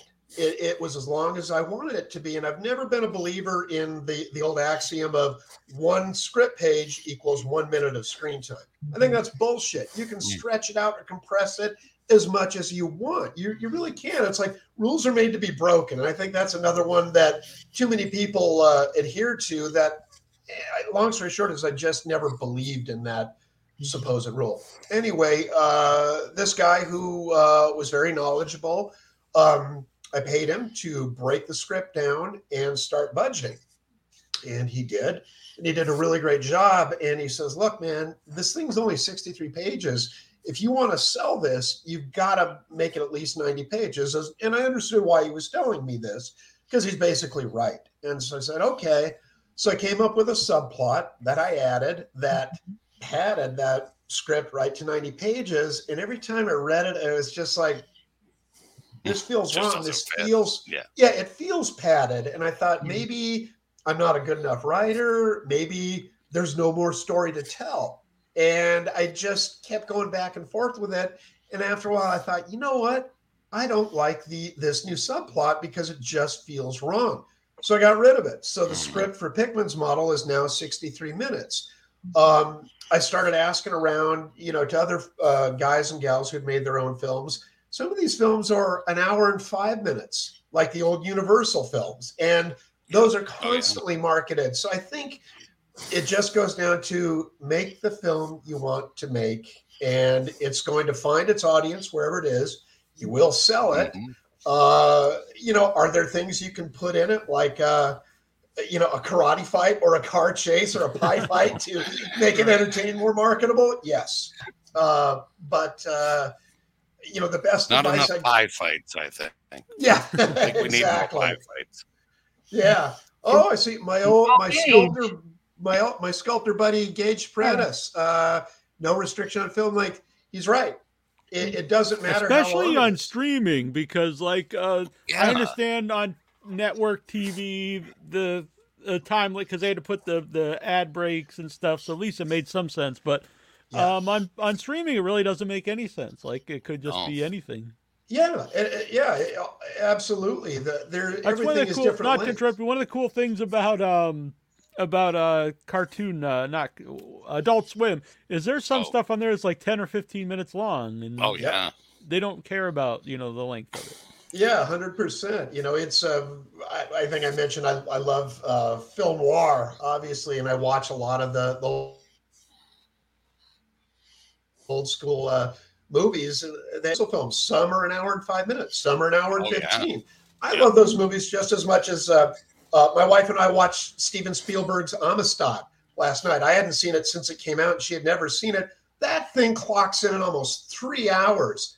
Who cares? Oh, wow. It's a well-made film. It's epic. yeah. It's beautiful, like an old David Lean film, and it delivers. It's never Yeah, boring. that- And I, and I thought, how come I I haven't watched this since it came out 25 years ago? I forgot what a really great film it is. And I think a story Mhm. is just a good story, no matter how long it is. Like, exactly what I'm- you I'm- said. it uh, a movie just because it's long doesn't mean it's boring. I've watched very short things that are boring. If if it's Oh, boring, yeah. it's boring. Yeah. A lot of my favorite movies are you know like three hour movies.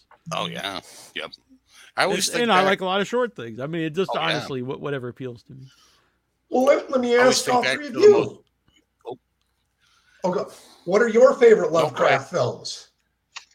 Oh, I And why? Because there will be a quiz after. oh, why can't I? It's the German one. I Die love it. Farbe? Yes, that one. Oh. That's my favorite. It's my favorite one. I love Farbe it. I think that they they certainly do have like a limited budget, but I feel like it's very true to Lovecraft. I The think vibe is there. Carries that, yeah. Yeah. So I love that one myself. There's a lot of ones that I really enjoy, but that I think really is true to the to the You vibe. get an A plus, Annabelle Lecter.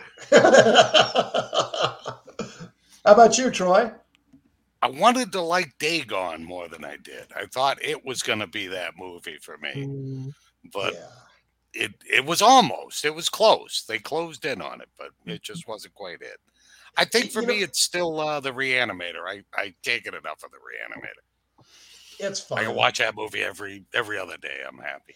it, it, it's it never gets old. You're right. It's very Yeah. 80s looking, Yep. but uh, Jeff Combs is just so Oh, he's so emblematic. I perfect he's, he's like Karloff's Frankenstein or Freddy Krueger. Yep. His Herbert West is its its own great character.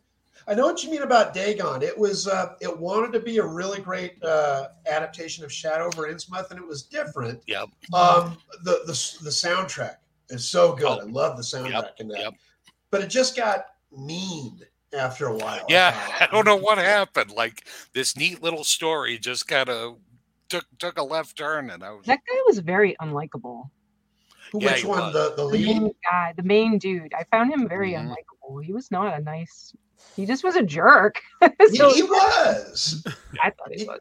Yeah, I thought they that he overdid it when he says two options. We're gonna do this or that. It's like, dude, you say that once in a movie, that's cool. Twice, okay, it's clever. Three times, it's a running gag.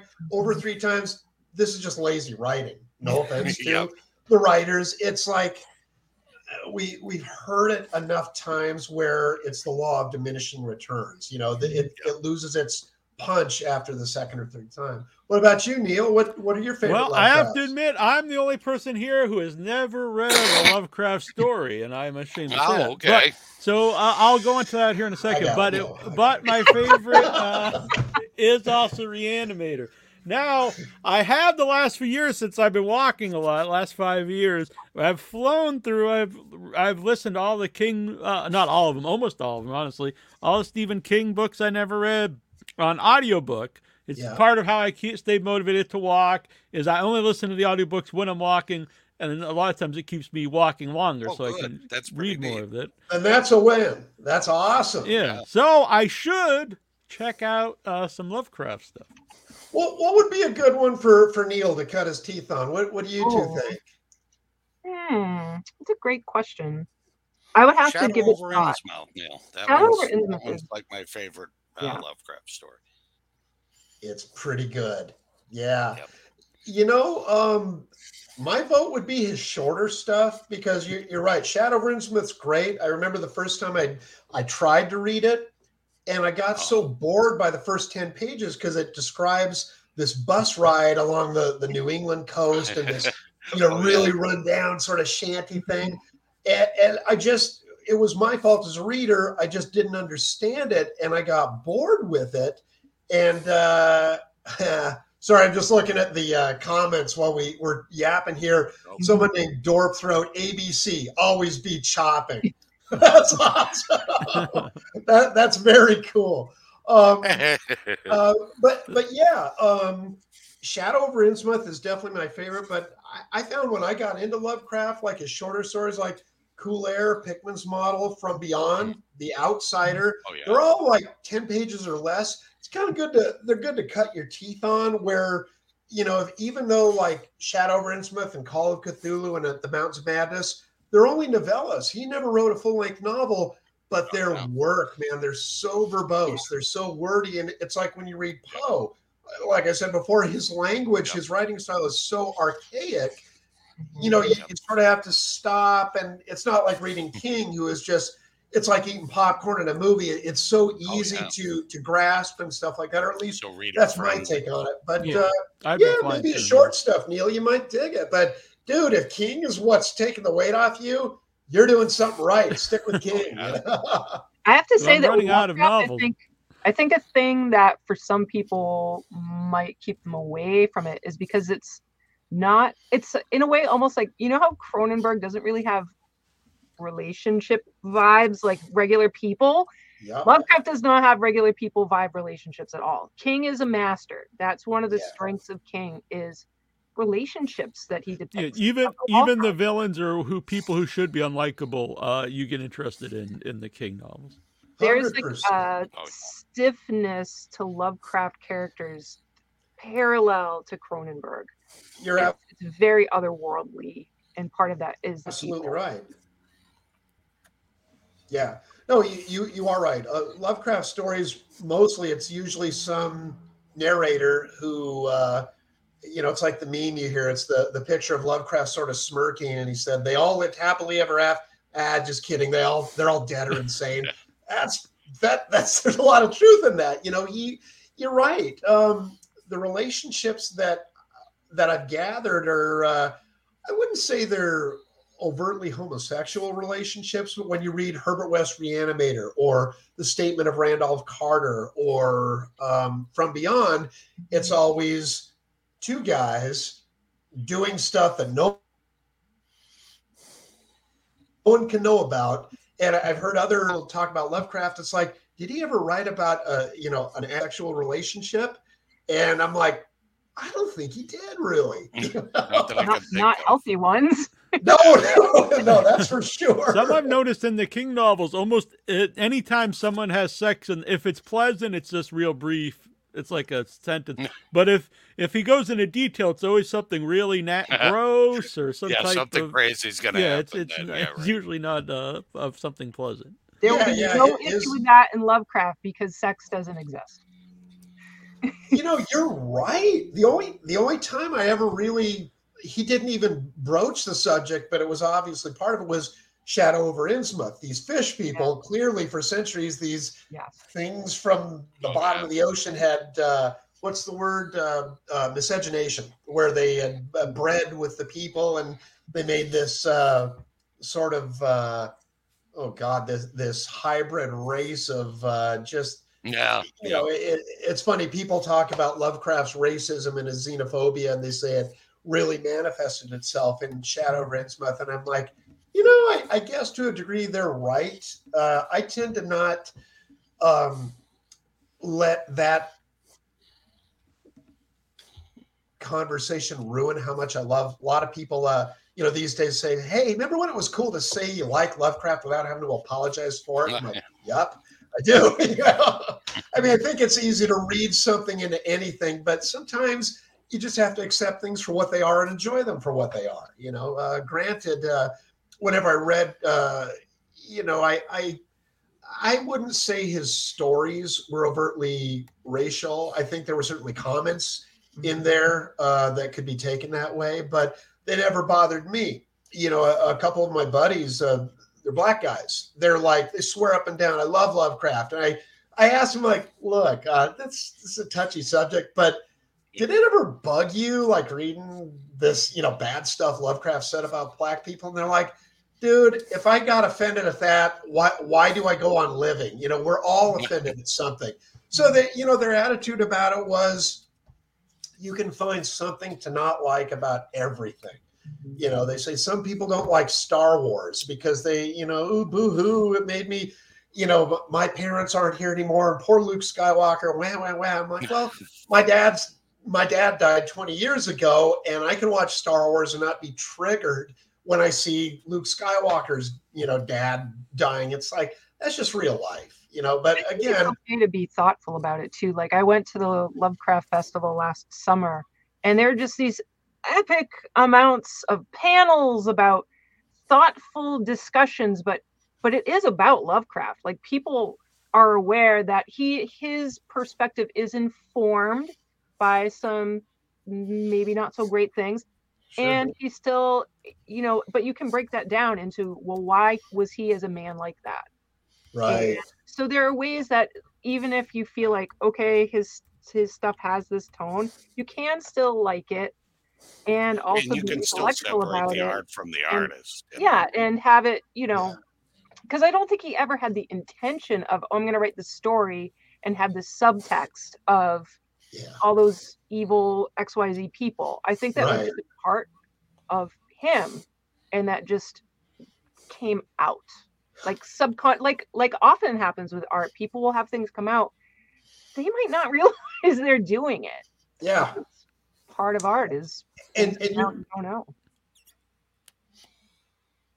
and you're right. You know, when you're making art, you can't self to worry about who you're going to offend this week because it's always some new grievance of the month. You know, and after a while, you just you got to tune it out. And uh, you're right. You know, I, I don't know if uh, the three. I know the quality of Annabelle's writing certainly, but Neil and Troy, I don't know. You know, do, do you guys write? Do you write short stories or scripts or blogs?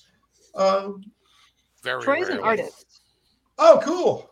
Yeah, I'll draw neat stuff, but you know, just write a storyline as far as that goes. But Cool. But I mean, you don't think, oh, I'm going to write about this awful thing.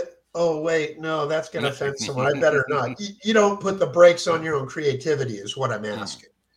No. it is tough like talking It's about tough right things and how now, and uh, oh yeah, uh, yeah a lot of just thinking about what happens when you make something and the world comes out to crush it that's I'm- tough but like you're kind of like you're saying with a 45 minute movie ultimately you have to decide what do i care most about? Making something that i truly believe in regardless of what people are saying around me or do i really want to make sure that i make a profit of some kind off of this? Because Yeah. just that awareness of the re- part of the reality is that there are people who are going to love or hate something based on whatever they they think is one way or the other. People can go one way very extreme the other way very extreme and i think we do realize that as we create and then the question is well that's the reality in the world and how do I move forward? And, and you're right. I mean, it's the old saying: you can't please everybody, and you definitely Yeah. realize that you you won't. I mean, when uh, Neil and, and Annabelle, when I met you guys in in Boston about ten years ago, uh, I, I was just discovering how ugly you know the the internet can be if people don't like what you're doing. How you know Yeah. some people, again, some people will totally dig what you're doing, and other people won't. They'll say you suck in the comments section, or they won't buy your art. Which It's there it is. And other a lot of the internet's really like it's almost nothing like it's I kind of liked it or I didn't like it too much. It's either like it's the greatest thing that's ever Yeah, been it's made, all or nothing. You're or right. Yeah. it's it this is the this like ruined my life and it's you know the way the biggest waste of my time ever. It, Oh. There's nothing like oh it wasn't that great. yeah, Yeah, it was yeah. okay. Uh, Yeah. eh, Yeah, yeah, e- exactly. You know, especially with Lovecraft these days. Oh my God. Uh, right before Neil and Annabelle and I met, uh, I had put a bronze bust of H.P. Lovecraft in the Providence seen it. It's Athenaeum awesome. I love Library. Ah, bless your heart. Thanks, man. Um, it, uh, you know, through a Kickstarter, and hundreds and hundreds of people rallied around this thing. Um, we doubled our funding goal. It delivered on time, on budget. We had a really nice unveiling ceremony, and all was going great. And about, oh, I don't know, two years ago, uh, this activist in Providence, uh, Lovecraft Country, Yep. came out on TV, which is very, you know, Lovecraft bad, evil, racist. You know, here comes torch-bearing mob. And, uh, this activist in uh, Rhode Island, uh, Providence specifically, uh, said, "How can the Providence Athenaeum Library honor this horrible monster, this racial, horrible, terrible thing?" And the uh, Providence Athenaeum caved, and they put they took it out of public display. It is right now. The last I heard, it's in the basement, not even in the rare book room, the fucking basement. I didn't have the heart to tell you when I went to that Lovecraft event because for years I've when I go to Providence, I'm like, I'm finally gonna see this. I'm finally, finally gonna see it, and it's closed. There's an event, whatever. So I went this past summer, and it wasn't. They're like, no, that's somewhere else. We have this other thing out, and I'm like, it didn't make sense to me. So I I questioned it, and the two people who were there were not really excited by my questioning it. I thought it was very respectful, but I think they were very mm. the hell with Lovecraft. They they Because are. They didn't have the heart to tell you, "Hey, Brian, you're, you're like relegated to the to the Oh. back room somewhere." Oh no, I got a lot of emails of people who, who did tell me. And uh, one one time, the last time I was in, um, uh, might have been around about the time I met you guys. Uh, I did the road trip with my daughter, and uh, we made a pit stop in Providence, and uh, it was still on display. And I walked up to the, uh, uh, I don't think it was the main librarian, but this uh, lady who was um, there at the desk when you you walk in, and I said, uh, uh, I didn't say hi. I'm the guy who made the Lovecraft bust over there. I brought I brought it up for some reason, and she just went on an immediate rant. Oh, that vile racist. Oh, this. Oh, Oh, that. no. And- yeah, and I, I was just like, I just felt bad. Even my daughter was like, "What is going on?" Because she she's not a huge Lovecraft fan, so it was a surprise to her. And uh, even then, people were grumbling, but not so much. But all it takes is, uh, you know, one person online to, uh, you know, make the whole library look bad. And unfortunately, um, uh, the library caved and I had written a uh, very polite letter to the executive director, uh, who is now there. He's actually a very nice guy, and he never responded, uh, which Hmm. which hurt because I thought, hey man, you know, if uh, if I'm asking you about this, like when are you going to put it back? And if you're not going to put it back, mm-hmm. donate it to the John Hay Library across the street, where they've got the largest Okay. there you go. repository of original Lovecraft material anywhere. Give it to them. You know, it's if it was just me, I wouldn't say a word. But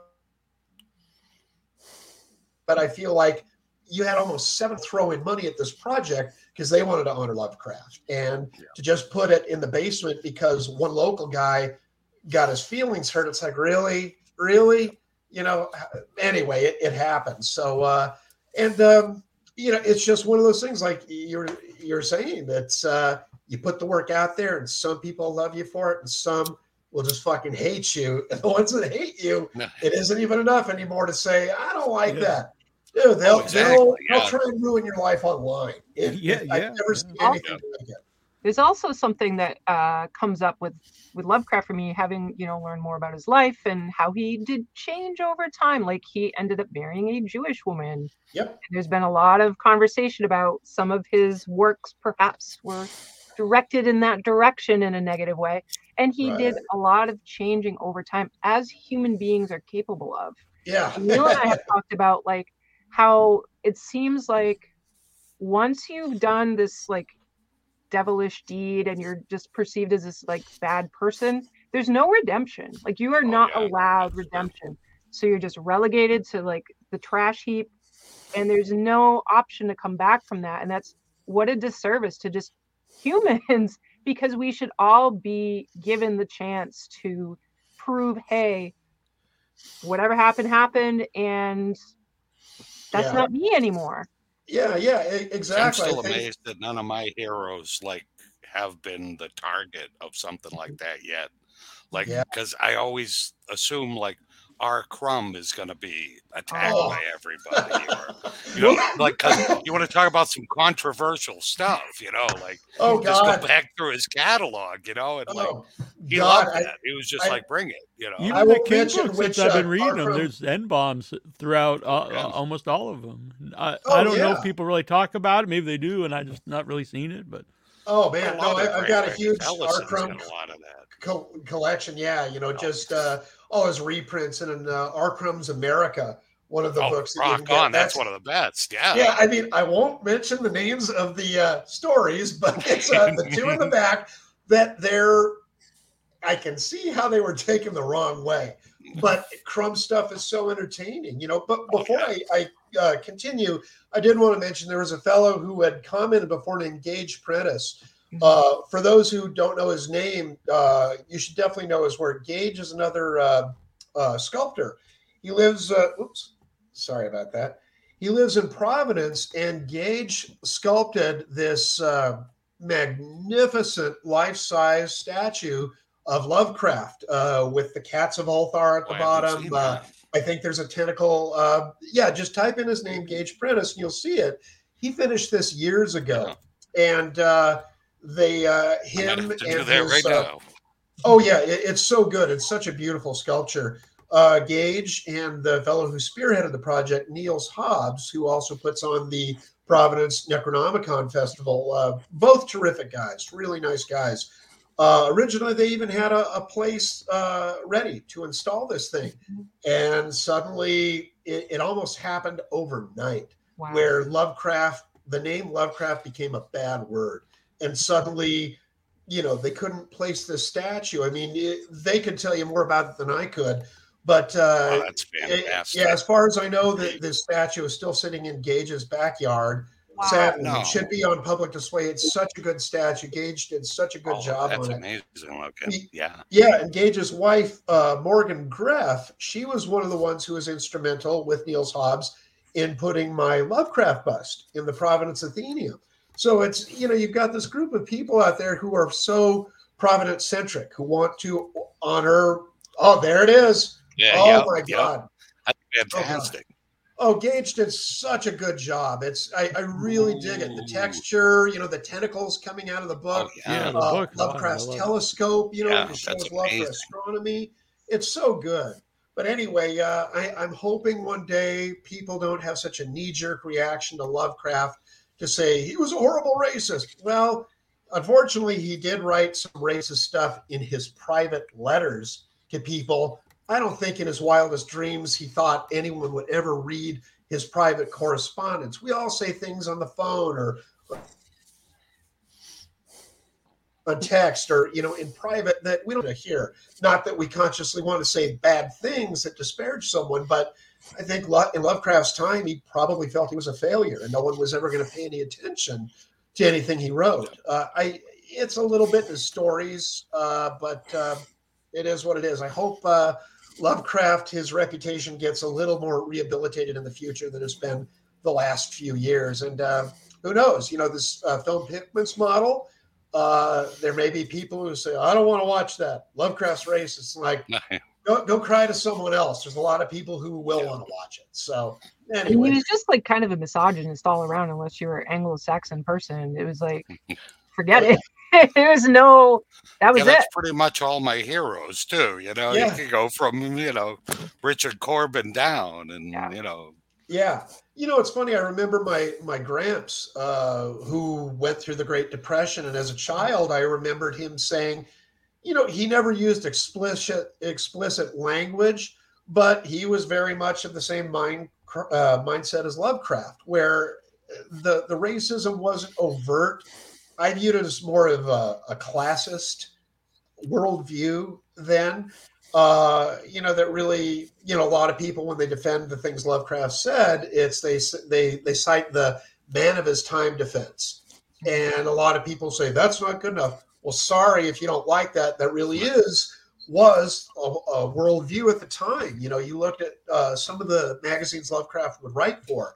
Um, uh, you know, the Yellow Peril stories and Oriental Tales, where oh, you know God, yeah. the oh yeah the, the japanese people were looked out upon as uh you know the insidious dr fu manchu and it's like that's Yep, that's not so true but Yep. it sold copies you know that someone's Oh, yeah. always got to be the bad guy but uh, i think it But was you look at anything at that time period, even like the Warner Brothers cartoons and oh stuff. god you know, and like how crazy a lot of the uh not Tex Avery, but uh some of his contemporaries. I mean, there's what is it, Earth Brown and the I can't Yep. even remember. It's oh something crazy. coal black Goes and the to Snow White, Dwarfs Coal and- Black. That's what it is. Yeah. yeah Yeah. well you know what's funny And that was about Bob that Clampett, I think. I think he did that one.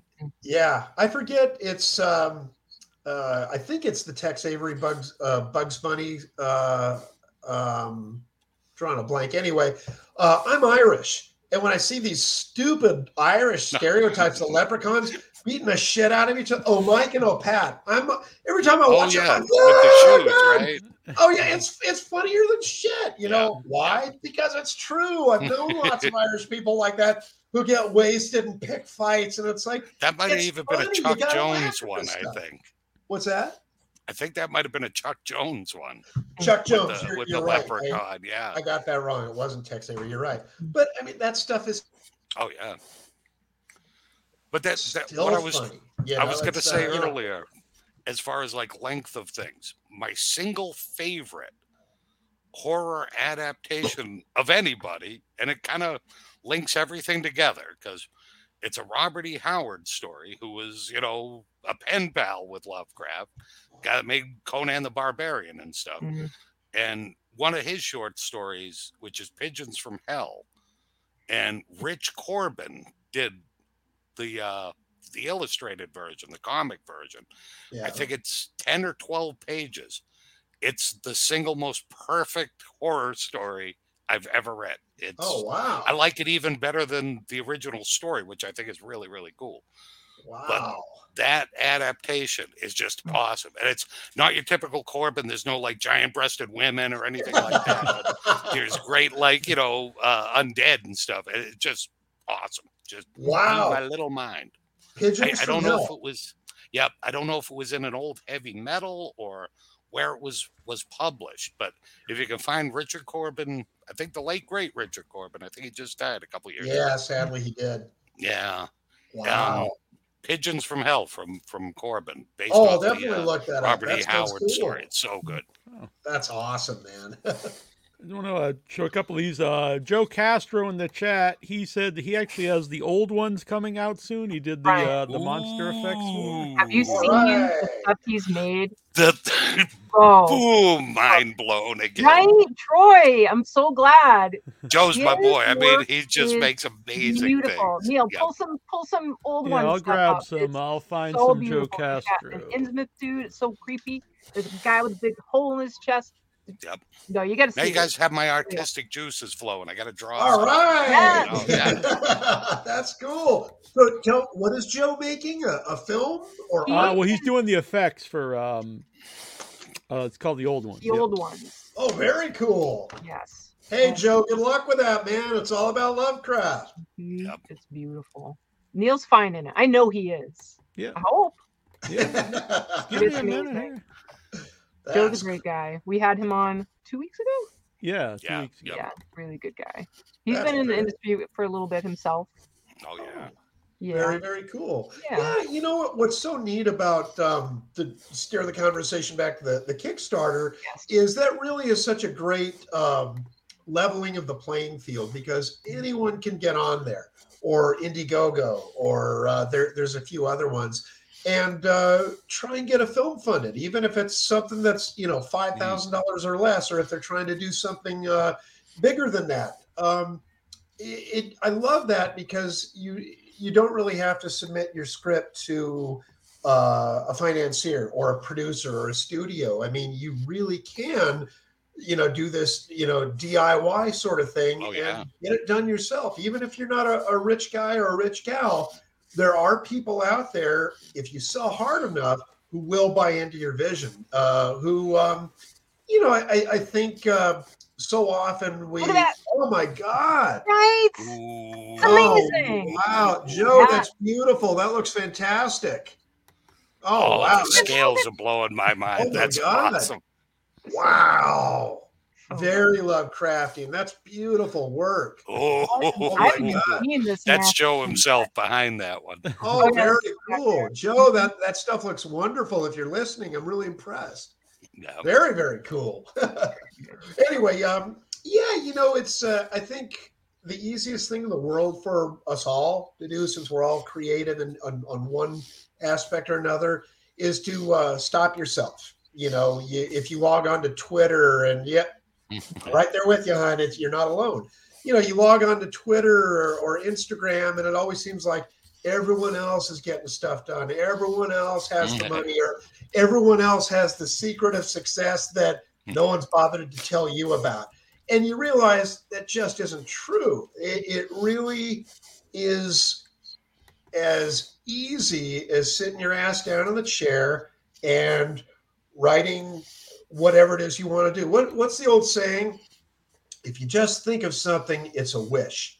If you write it down, it's suddenly a goal. And that a lot of it really, you know, means, you know, you, you've got to sit your ass down on the chair and write down the things you'd like to do. And if you say, I'd like to make a horror movie, no, I can't. I don't have any money. No one taught me how to get a camera and put it in focus and hire actors. Well, sure, you can do mm-hmm. it. You know, you, you ask your friends, you know, the, you know, it really is as easy as that. I think if you just start letting other people know, hey, I'd really like to make a movie, or like you guys, Yeah. hey, we'd really like to make a podcast, and oh, we're never going to get There any. was- there- I saw there wasn't a the term wasn't even around when we started in 2005. Yep. Yeah, well, I, I saw your intro, and it's like, look at all those heavy hitters you guys got. It's because you believed in yourself and you sat your asses down and you got organized and you reached out and asked friends, asked their Well, Uh, when I started in 2005 and I asked uh, advice on how to get guests from someone who was on terrestrial radio, and they gave me the probably the best advice was like, um, just email people and ask them. I know it sounds like stupid, but it's like don't don't try to get phone number, which I wouldn't have anyway. But like the worst they're gonna say is no, and that's what, what I did. I started emailing people, and uh, not every not especially at the beginning, not everyone was into it. But Sure. um, it's kind of weird. I remember at the time people were like, "Oh, I only do real radio." That's kind of like reversed now because like more. I mean, you're more likely to be heard actually on a podcast than if you did like local radio in Newark or something. But I, I'm gonna know, unless it's that for an event in that area, I guess. You're right. And I used to think that way. I'm like, I don't want to talk to this pack of nobodies in a basement on a what is a podcast? Because Yep. because I, number one, I didn't understand what a podcast was because it was new. Um, I, I'm not good at technical things. Uh, bless Annabelle's heart, she walked me through how to. Yeah, I'm like, uh, you know, it's like the beginning of 2000. the monkeys sort of poking at the bones with technical stuff, you know. So it's you kind of shy away from the stuff you don't know. But you're you're right. Podcasts are so common these days, and you look at uh, you know the numbers. It's like they've got over ten thousand subscribers. Look at all the Mm. people who click like on their YouTube thing are like, boy, I can reach that many more people. You know, it's Yep. you've got to do that. I mean, that's the great thing about social media is you can reach so many people, but the bad thing about social media, it becomes a full Oh, yeah, time job Uh-huh. of selling, selling, selling. Yeah. you you be again, it goes back to the coffees for closer thing. You know, it's uh sometimes people ask me, How do you like being an artist? I'm like, I wouldn't know. I'm a full-time salesman. That's what you've got to become to get your work out there or to what I call it rattling the t- you know rattling the tin cup on the internet. That's all a Kickstarter is. You are begging for money on the internet to get your project done. You know, that's that's everyone's job. You just have to get over your fear of saying, "Hey, can I have a dollar?" Yeah. Because most of the time, Yeah. if you ask someone, "Can I have a dollar?" they'll be like, "Yeah, yeah, okay, I got a dollar." yeah. if you say, "Can I have a hundred dollars?" You're going to be like, "Dude, that's my phone bill." No, you know, but everyone's got a dollar or a fiver or most. and that people- adds up. that Oh, did yeah. this, man. Yep. Some of the best advice I got when it came to crowdfunding was someone told me you have to view everyone you meet as a walking $20 bill. I'm like, what the hell does that mean? They're like, it's the old carnies on the valley of the, the old Yeah, that makes Midway. sense. You've got to take the dime out of their pocket and put it into yours by talking them into it. And it's like, how do you talk them into it? You've got to sell, sell, sell, sell, sell. You've just got to get creative and charming and personable, you know, about how you sell. Because some people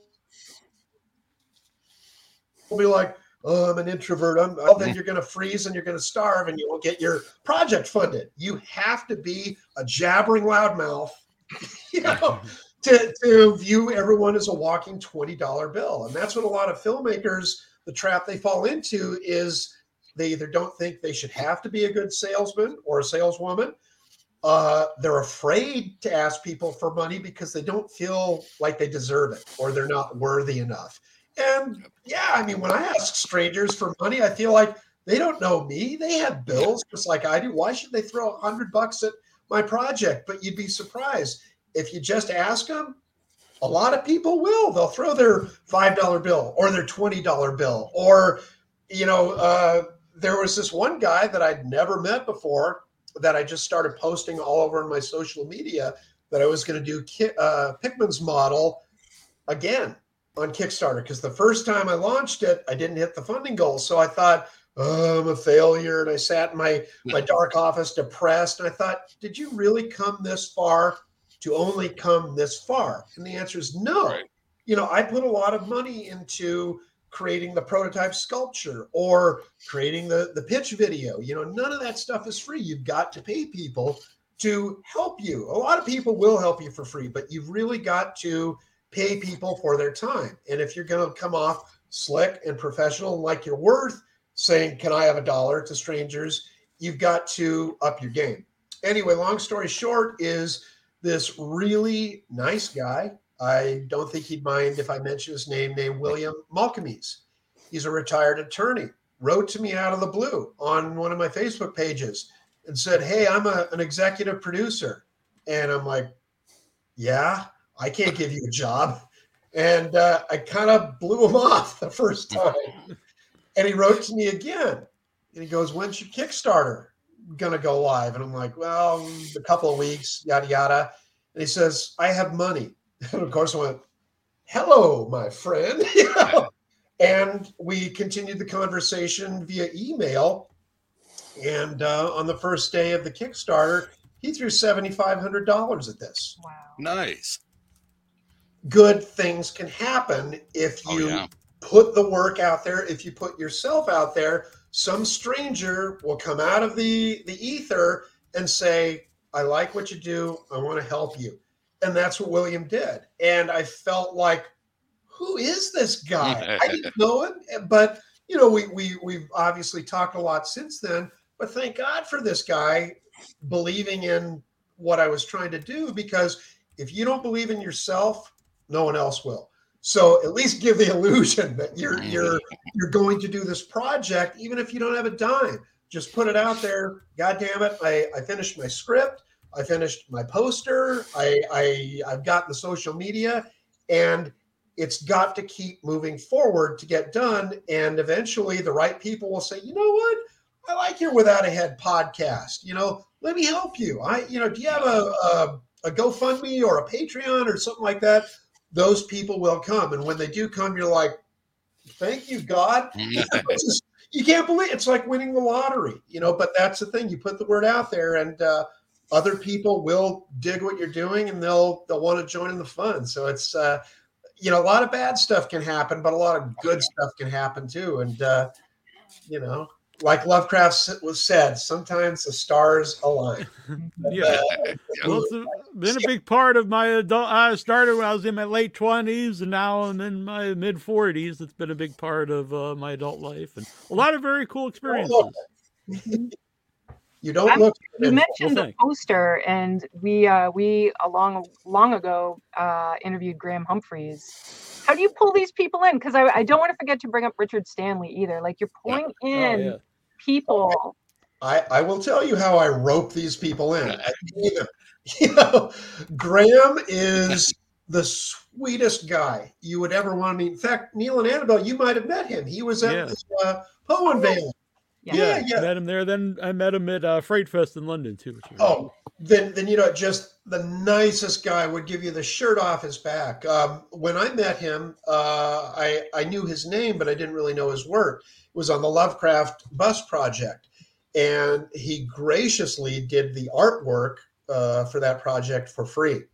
And Wow. when we funded, I felt again, I'm not worthy. I don't deserve this great artwork. Um, I took my own money and I paid him for the art. I asked, I said, I don't know what you charge. Uh, I would love to buy the original artwork, and he very graciously said yes. And it's it's hanging in my uh, my den right now. Oh, Oh, wow. So yeah, but the the reality is, um, you know, I I paid Paul Komoda, the sculptor who created the uh, Yeah. uh, little uh, prototype. I, I paid Paul. Uh, I paid Graham. I paid this production manager to do the breakdown and budgeting because some folks you can you can get away with pulling the freebie. Uh, my friend Mike Bretkowski, who shot Cool Air, he's a cinematographer. Uh, he very sweetly uh, shot my pitch video for free. Um, Oh. uh, uh, the music you hear in the pitch video, Reber, he was at Boston when we all met. Reber very graciously donated a little demo track that he had made. Um, uh, the, yeah, the, I have two friends named Susanna Mosher and Dave Pascal who have created all the graphics for the campaign. They Photoshop them and create this stuff because I don't know how to do that. Um, a lot of people have really given freely of their time, and you get so grateful. But yeah, if if you want to up your game, and if you want a slick promotional uh, video or a campaign, you got to hire your friends who know how to do it better than you personally could, Oh, and yeah. you got to pay them. Uh, it's uh, and I, I I should probably confess this because uh, the, these people are not cheap. They are worth every penny that you can pay them, and and some people uh, watching this may think, well, I don't have any money, I can't afford to. Well, remember the pandemic when we we're all locked down?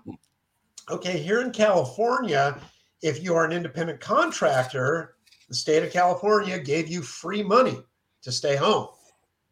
Uh, I got some free money, and I spent every cent of it on uh, uh, paying these these people. That money wasn't mine. I didn't have it before, but all of a sudden, uh, I got checks from the state of California for about six months, and I'm like, "Woo! I, I'm going to buy me a cool car and paint." I love old, old classic cars, and of course, I didn't.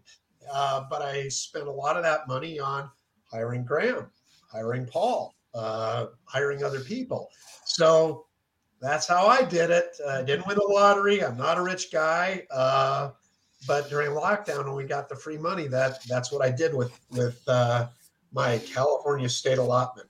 Yeah. So uh, you know, and failing that, if you don't uh, get uh, you know a windfall of cash like that, sell your shit on eBay. Sell your old shit. You know, it's uh, like like uh, like every other independent contractor or an artist you know, when I'm having trouble meeting my bills, up on eBay goes the valuable stuff. That uh, poster, that one sheet for narrow margin, Yeah.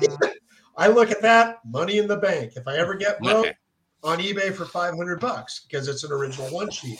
That's the reality. You know, I, I think people tend to uh, give the illusion that they're this successfully, financially smart person to make films. There's no rules. You don't get a rule book in life. You don't get a rule book when you want to make a movie. You have to make up the rules as you go along. And if someone says you can't do that, you say, why not? Because you can't. Really? Then get out of my way. I'm going to do it anyway. You just got to believe it. That's what it comes down to. You know, I see that look on your face, Annabelle. No, I can't. Yes, you can. Coffee's for closers, and you're a closer. So are you. All you people are because you you've got this podcast going on. What ten years now? Longer? Uh, yeah, it's uh, 2006, 2000. Uh, what is it? What year is it? 2000. uh, so, I've yeah, been on it years ago. so- for 10 more than 10 years Yeah. well not in a row but Right. But yeah, 17 years, I guess. So yeah. and it was around No. way before me Did when you guys began this, did you think, no, we can't do a pause podcast? No one's gonna listen. Yeah, no, one's- I yeah. Yeah. So the the real quick backstory. I actually did a, a wrestling podcast first, pro wrestling podcast, and then our which is called In Your Head, and then the the Halloween special was Without Your Head, and we like doing it, so it became its own show. But really, I start we started as a joke, like Oh yeah. it was as a joke uh, to kind of mock uh, actual this actual wrestling show we we listened to, and uh, and then people liked it, and I was like, I guess we'll start doing this. and And, then i came along it was like it's got to be every two weeks the same day the same time and oh yeah, because without your head was very. It was like whenever we felt like it doing was a show. sporadic. Yeah, Yeah, it's true. or well, it was a lot of that was uh, nothing against him, but uh, the other guy we started the show with, he was uh, uh, he didn't want to do the show very often. It And, happens. uh, he also was- didn't want to watch anything new. He he he loves uh, his franchise films. He loves Yep. uh, Friday Thirteenth Part Three, and uh, and which that's fine. But after a while, it's like we have to interview some other people besides uh, the the uh, the cast of Friday the Thirteenth films. Yeah, exactly. But again, when you guys started, did what you built it up to what it is today? Did you see it going to the success? Oh no, no, Oh, I lots of definitely things have you know come from it. Uh, you know, hosting uh, panels at conventions, and and I have a movie, two movies and festivals right now, so it's been a really cool experience. And uh, Annabelle and I doing all the dinner and movie stuff, and going to all these conventions, and yeah, I never would have thought.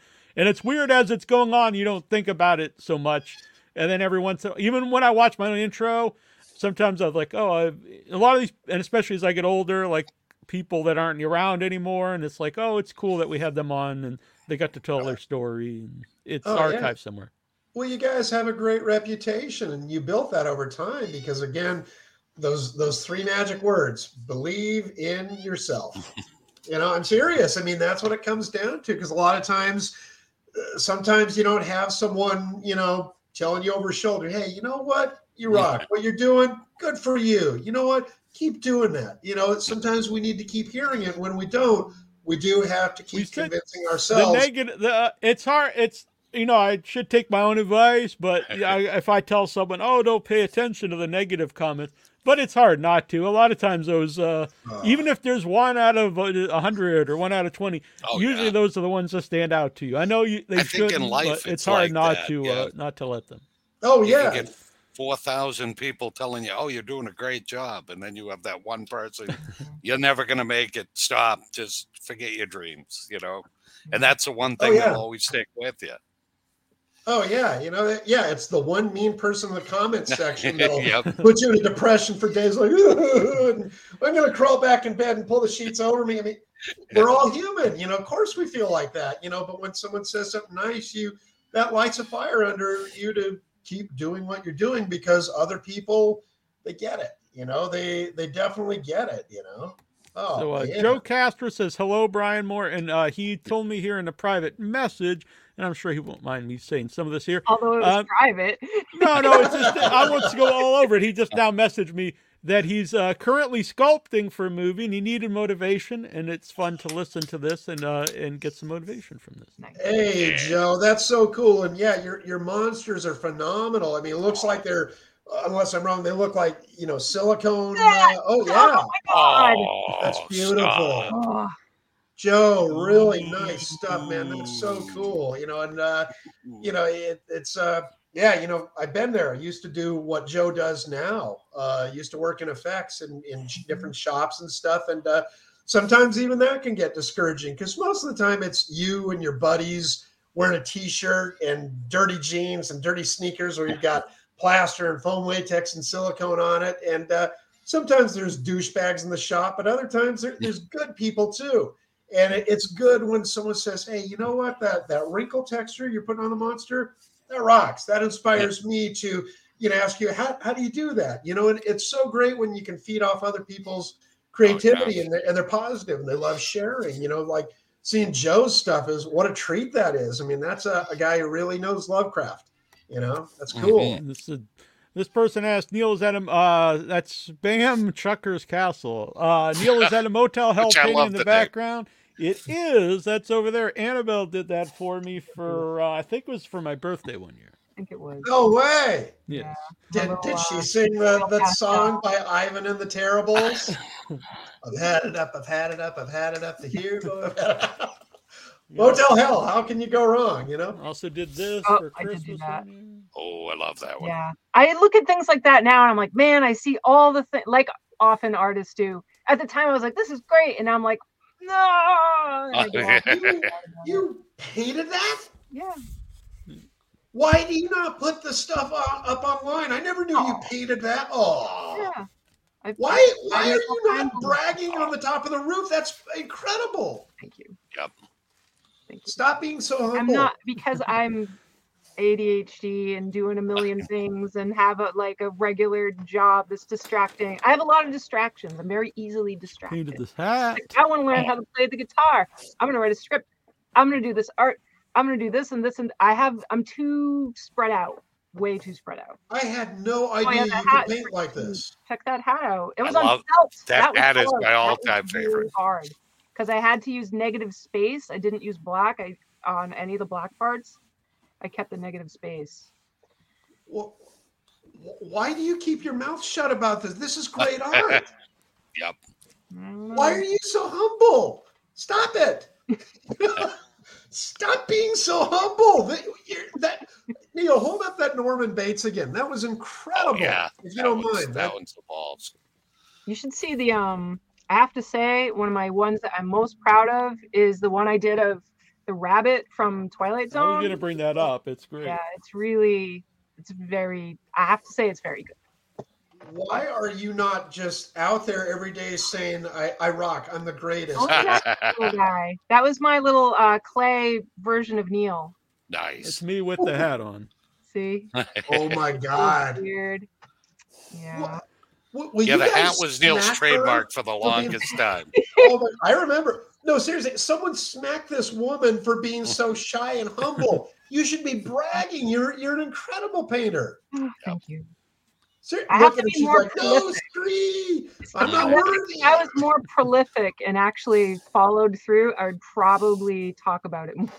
See, even Spam Chucker's Castle. I Even- love a fantastic exactly. Even Spam Christmas- Chucker's Castle. And if, if Spam Chucker's Castle says it, you can take it. Great name. What- and that what you can take that to the bank. Yep. I'll also love his picture. I have Oh not. I should. That would Oh, be really yeah. fun to do. Yeah. Absolutely. I, I had no idea you could paint like this. Yeah. I, I'm. What? Yeah. I make art. I make art. It happens. You are way too humble. Well- I I am staggered how good that stuff Thank is. you. I really appreciate Yeah, it. Yeah, that stuff is great. Love it. Oh my god! Wow. So Who we should knew? we should I'm like getting all shy. Like I'm gonna. What were you saying, Neil? I was gonna say we should mention what are some of the perks that you can get on the uh, Oh, on the oh yeah. okay, let me go back into selling mode. Okay, for only a dollar, you get my eternal gratitude. Huh? Worth every penny. Uh, the perks go all the way from a dollar if you want to uh, throw that at the campaign because every dollar gets us closer to the goal, all the way to $10,000. The average reward level that people seem to be pledging is about $150, which I, I am thrilled. The Mm. most popular reward level is the Blu ray. So when people say physical media is dead, no, it isn't. It, It's Mhm. far from dead. What What's interesting about that is I'm finding that uh, there is an age demographic. Uh, the people closer to my age, the big 60, uh, like physical media. They like DVDs and Blu rays. Anyone under 30, which I can't believe it, will tell me the same thing. I don't own a DVD player. I don't own a Blu ray player. I can you can I stream it? They want to see it streaming. Yeah. So what what I tell them, I tell everyone is the only way to see Pickman's model right now will be the Blu-ray. When we finish it, we'll distribute it on Blu-ray. And the reason we don't have a digital download as a reward level is I would like to get a streaming deal out of this. Mm. So I can't. You know, the minute the minute you give someone a digital download, up it goes on all the Russian cheaty sites, and uh, you know you won't make a dime off it. Which is, you know, once it's out there, it's out there. But the goal is to get this out there the, the right way. Um, other rewards levels, uh, people can uh, get a casting of the Paul Komoda ghoul sculpture, the prototype. nice. They can get uh, a bronze Yeah, version of it or the actual paint master of it. They can get uh, uh, just today. I released a, uh, a reward level of the uh, Cool Air DVD with a poster and a signed script, uh, and I was shocked. All of a sudden, I put it up there this morning because when you run a Kickstarter, you've got to sell every single day. You have to feed the beast. You've got to make that post, and you've got to make it new and interesting. Um, if I post pictures of Paul Komoda's ghoul sculpture every day, people get bored. They've seen it. They don't care. But if I post a picture of this, all of a sudden it's the new bright shiny thing. And I, I posted that this morning. I unlocked the rewards level, and all of a sudden, boom, boom, boom, boom, boom, and I sold ten of them. And I'm like, why didn't I do that a couple of days ago? you know, so it's you've just got to sell relentlessly every single day. Uh, you got to be the closer because I want that coffee. Coffee is for closers. So uh, other things you can get. Uh, Neil Gaiman graciously donated uh, ten copies of his graphic novel, A Study in Emerald, which is sort of a pastiche Oh, rock on. between Sherlock Troy's Holmes and favorites, Cthulhu. Yeah, Neil Uh, Gaiman's the- probably- Yep, those are popular. Uh, I've got uh, Derrick Hussey from uh, Hippocampus Press, who's such a great guy. He donated 10 sets of S.T. Joshi's biography of Lovecraft. It's a two volume set. Uh, Oh, S.T. wow. signed every one of them.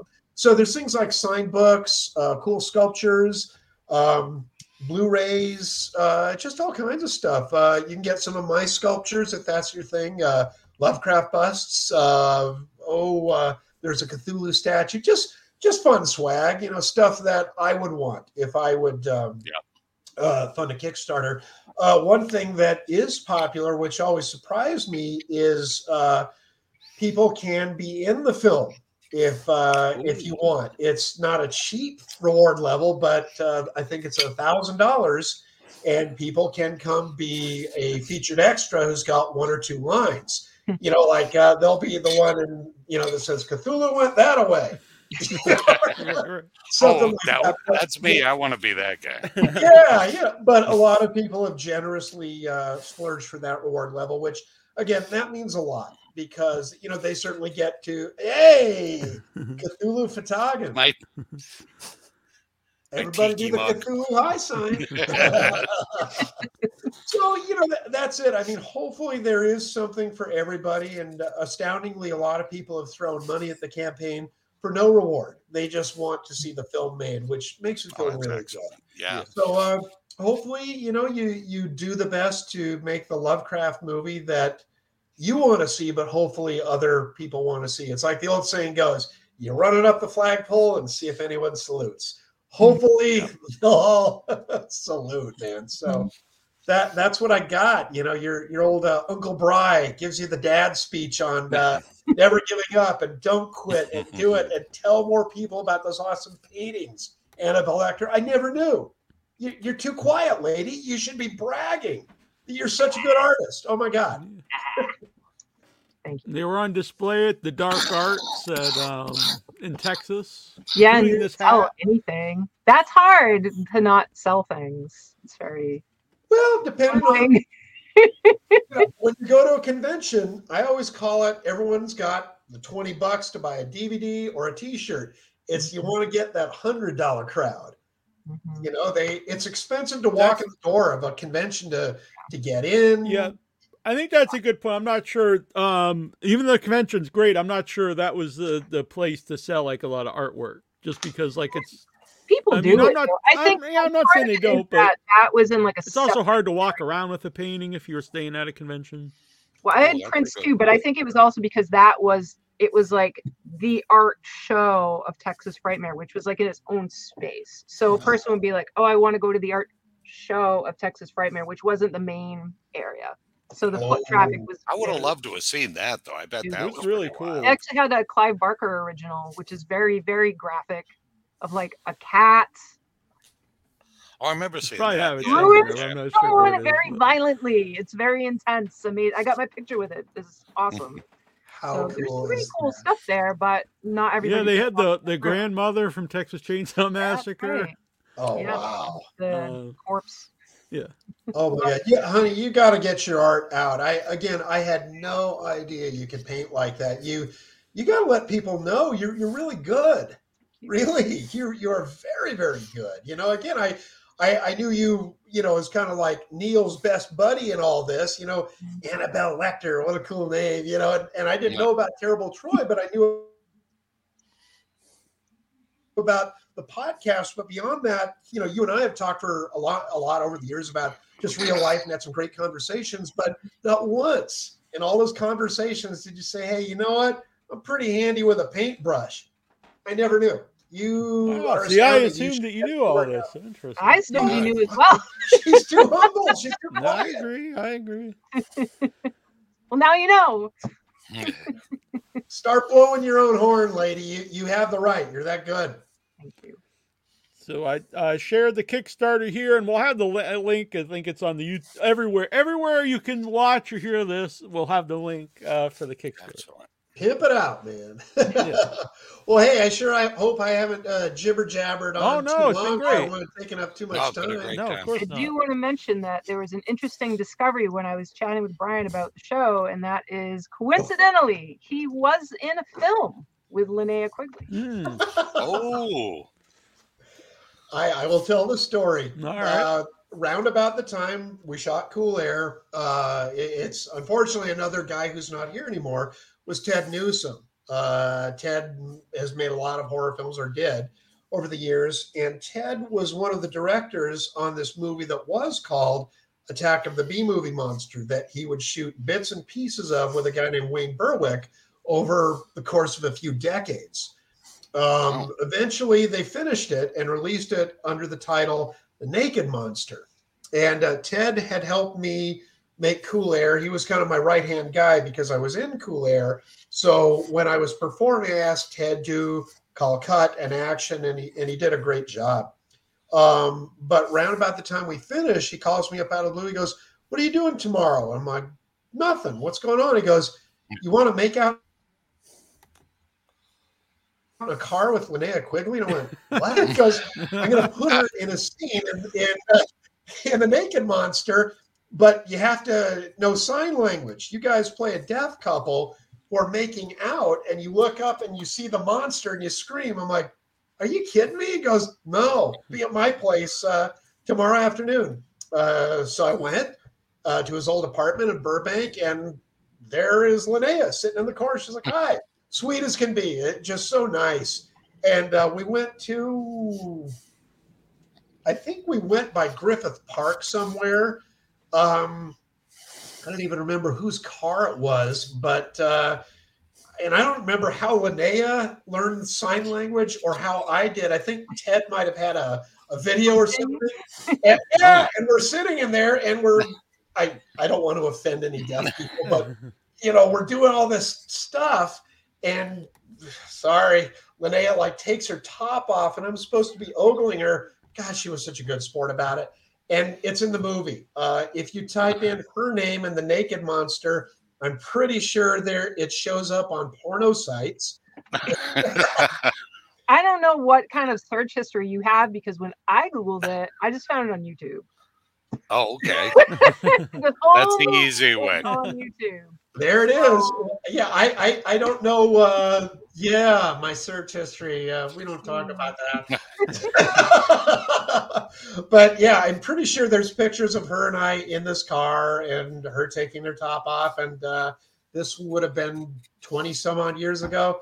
Ah, misspent youth. So it was funny when she was on. I thought, I wonder if they're gonna like have us say hi to each other. I mean, we got along fine. There was no weirdness. Yeah, yeah. But uh, yeah, it was one of those things where it's like uh, she still looks the same. I have white hair now. Oh well. Yeah. It was. I actually got to see the scene. It's a very cute scene. I've never seen it. You stop it! It's so cute. Whoa. It's adorable. It really never- is a very cute scene. Oh, It's very funny. oh my God! I'll send you the. You you I- you slay, you slay me. I, I've seen a, an image of it on online, but I've oh, never. have it. It's really. Oh God, yeah, I can't. I don't know how to do sign language, but we just we got through the scene. I think we just did it in an afternoon. It- you know, and mm-hmm. it's, you know, you move on, you forget forget about it. And I think when you and I started talking about doing this, I'm like, oh yeah, way back when it, it happened. yeah, yeah. My a high point in my career. It's been spiraling downhill ever since. so there you go. So Pickman's model, people could check out the Kickstarter. It's very exciting. And this Yeah. has been great. We should do this more often. You're great. yeah. uh, the time just flew by. It's been a long time. Oh yeah, it's uh. Yeah, I you know, didn't you even guys- realize. were so nice to, to have me. And uh, like I said in private, Annabelle, you have not aged a day. Neil, you the last time I saw you, there were two of you. You have dropped so much weight. You look great, man. I appreciate that, That's thank a Yeah. hard thing to do. Whatever you did, I, I figure it's probably more than walking to listen. to Um, No. no, I mean walking. I No changed my diet. Walk. Stop drinking. But he drinking. changed Yeah. it, Were the but main didn't things. like. It's not a crazy thing. It's not like he lives off of, you know. No, I uh, eat well. I like yeah, to eat. yep. So I but I uh, real quick, people out there, people I I've seen people who who ask for advice and and they'll try to just eat like like a grain of uh, like a piece of basil leaf and like no, you got to eat food. You got to you know enjoy yourself. Um, so you eat uh, a lot of protein, leafy greens, stay away from carbs. No Um, alcohol. Uh, yeah, I don't drink at all. And That's a good um, so I eat mostly uh, chicken and seafood, and then every once in a while I eat some other stuff. And don't bother weighing your vegetables. You can eat like loads of those, and they're really not going to add up to anything. So Dude, well, try to eat about four ounces of uh, of uh, protein, and then uh, load up on veggies. hats off to you and Okay. total Oh, and no Respect, sugar. I don't it's eat. I don't to drop- eat, eat sugar either. Every once in Oh. a while, I'll cheat and have something, but again, you look like a different guy. God bless you for working Oh, so yeah. hard to pull that off. Thank And that's you, not easy. And I'm, I'm, you're probably feeling better. You're probably Oh w- yeah, much better. Oh, Not only physically, but also helped uh, uh, mental well-being quite a bit. oh, yeah. And I you did. forgive you for making me the fat brother now. So. Oh no, no, you're the cool one. We're the turtle Yeah. brothers, dude. We we have tortoises, man. That's oh yeah, that's true. That's true. The Tort brothers were good. Oh man, wait, no, so you y'all are so sweet for having me on, and just letting me jabber Oh, on and great, on, man. and uh, hope I didn't talk your ear off too much. No, know? it seems like we have a lot of like similar interests. Like you could come on and the four of us could just yip yap all night about Yeah. everything. And next So- time I'll, I'll, I'll have at least read oh yeah. uh, one or two uh, Lovecraft all right, stories. good man, Deal. And Bryan, you Oh, yeah, put a as good long as Annabelle doesn't- like on audio. You've Yes, got yes, other as weird Annabelle- stuff too. Like I bumped it in there, like, and he worked on Tales from the Darkside. I love that show. Like, there's Oh, just yeah, so best. much that you've That's done. how old I am. I Not work. I am, 'cause I loved the show. So Oh, oh my god! yeah, maybe I- I'm a little bit younger than you were when you made it, but not. I was able to watch it and know what it was. Oh god, I, I was 20 when I got hired on that and uh, made no money. You know, I'm in a bunch of them. You know, but that's what they would do was non-union. If you were there and if you weren't working, Wow. and they needed more people listening, you you got pulled in, and it you know it was. I learned so much on that show, and and it was Oh, man. magical. Uh, just that everyone was there. They were just starting their careers. Um, get, I don't know if you you wondered. George Romero never came down once. I worked on all the episodes that were shot No on the West way. Coast. Mhm. He never came down. Richard Rubinstein came once, and I got to meet him. And uh, a lot of people seem to be a little bit icy about Richard Rubinstein. He was not nothing but nice to me. He very much a producer, this man. But you know, getting to meet him was like horror royalty. Oh my God, Dawn of the Dead, Oh yeah. Creepshow, all this stuff, you know, and uh, it was cool. So yeah, yeah, Tales from the Darkside. I, I've been around a while. That's awesome. That's excellent. oh yeah, it's fun. But yeah, no no more secrets. Annabelle keeping your your incredible talent a secret. I can't believe it. I can't Thought believe you. No, you never told me. it's like it, Neil held up and Norman Bates was like, "You painted that?" Well, Why thank did- you. I don't remember who commented on the Motel Hell, but I appreciate you. It was um um spam Spam Chucker chucker, Castle, right? who Spam is who is Troy Oke. Oh Oh, wow, okay. Very cool. He's he's he's on Facebook now under his real name, so oh, very cool. I wasn't very uh, doxing him. Oh, that's cool. yeah, I mean, you. Sorry, Annabelle, you need to be on without your head about being the premier horror artist. You, I like it. I like it. listen, she's like, no, no, no, no, no. I am no Graham Humphreys. Who is? Yeah. There. You could be Basil Gogos or somebody, you know, that's all right. Yeah, yeah. Graham is uh boy, there's another one who uh and I mean this with respect. He's been around for a long, long time. Uh, he's um he, I'll be polite. Graham and I are in the same age bracket, but he started his career probably a little before I did. And the, the way I found out how long Graham has been around was um, I had gotten an email. This sounds so name droppy, but it is. But it's the story.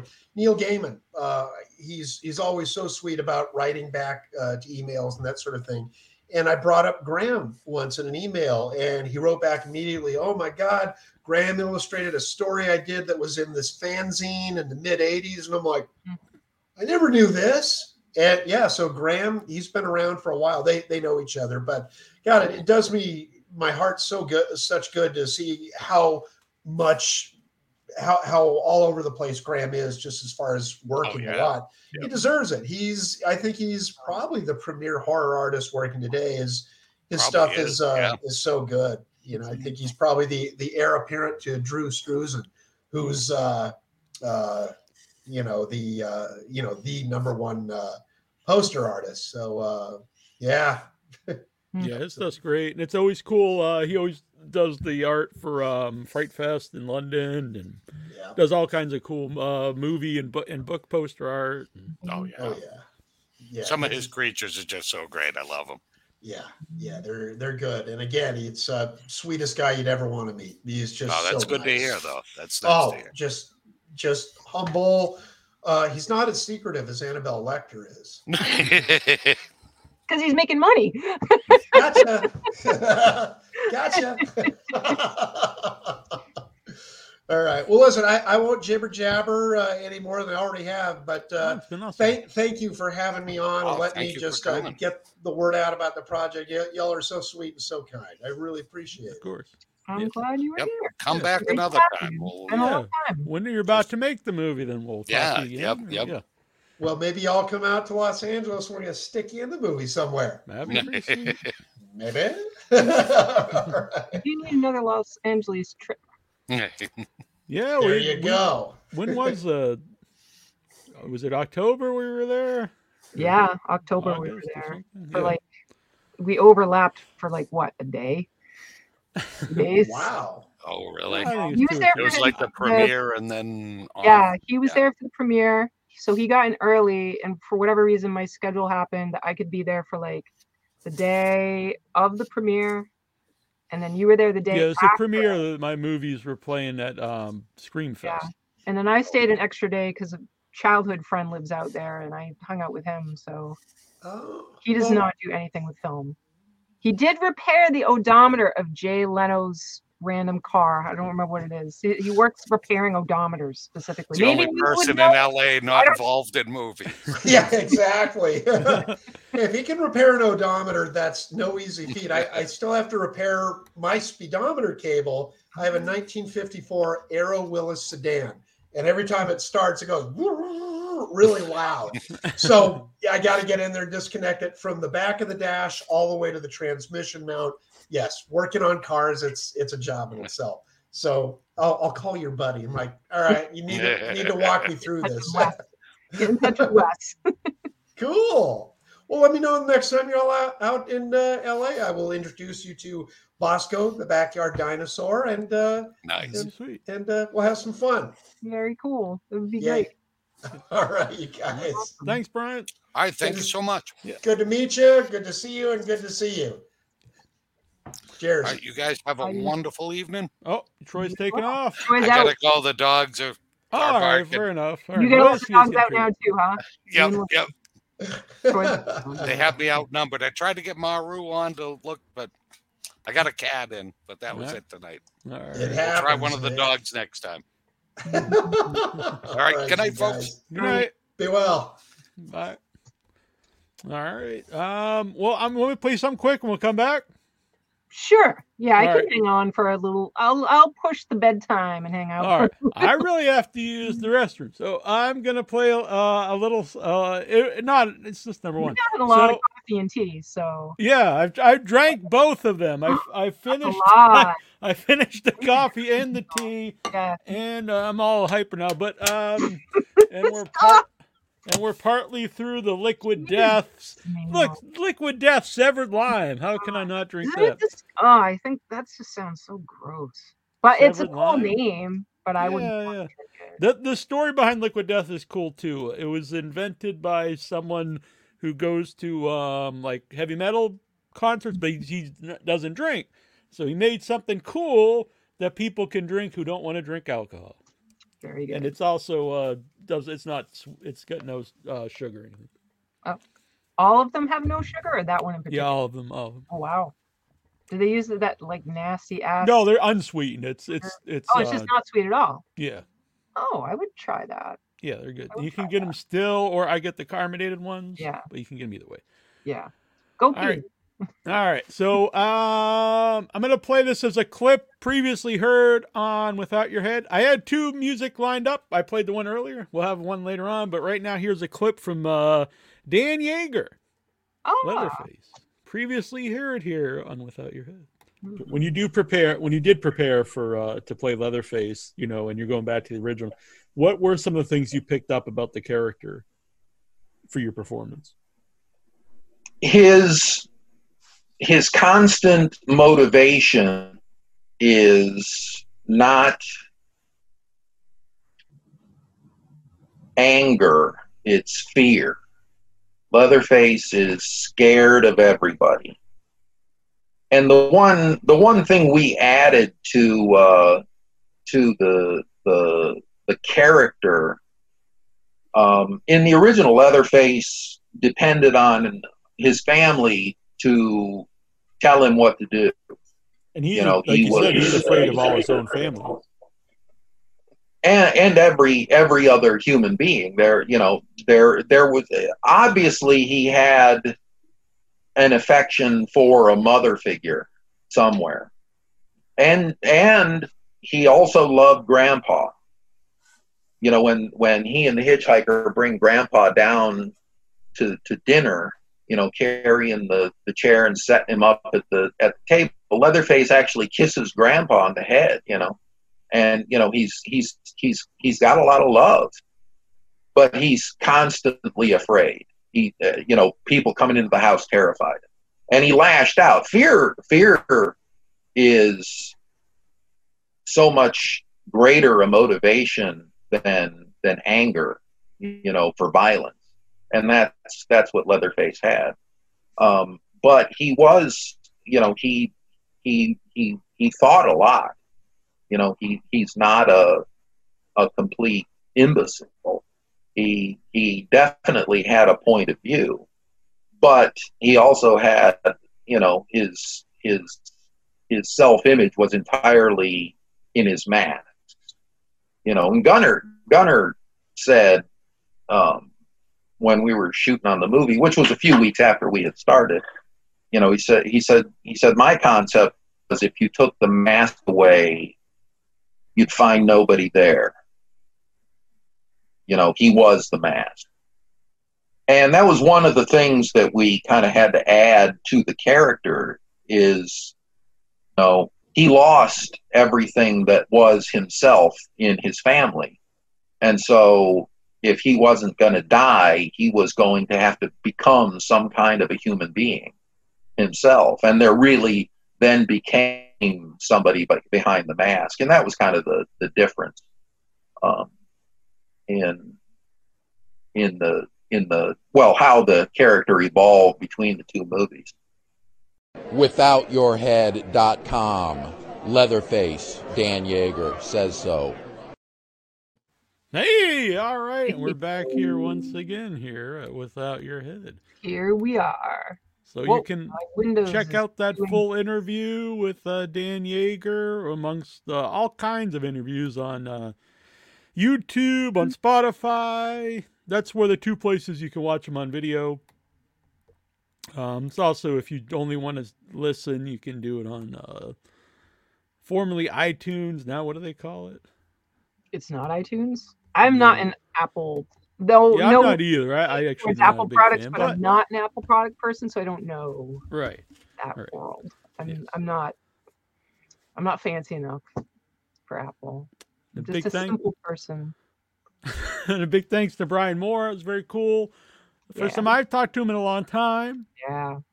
It was very fun. For some reason, he was going to be on the show many different times. I'm glad it worked out. It was really cool. I think uh, good fit with all of us.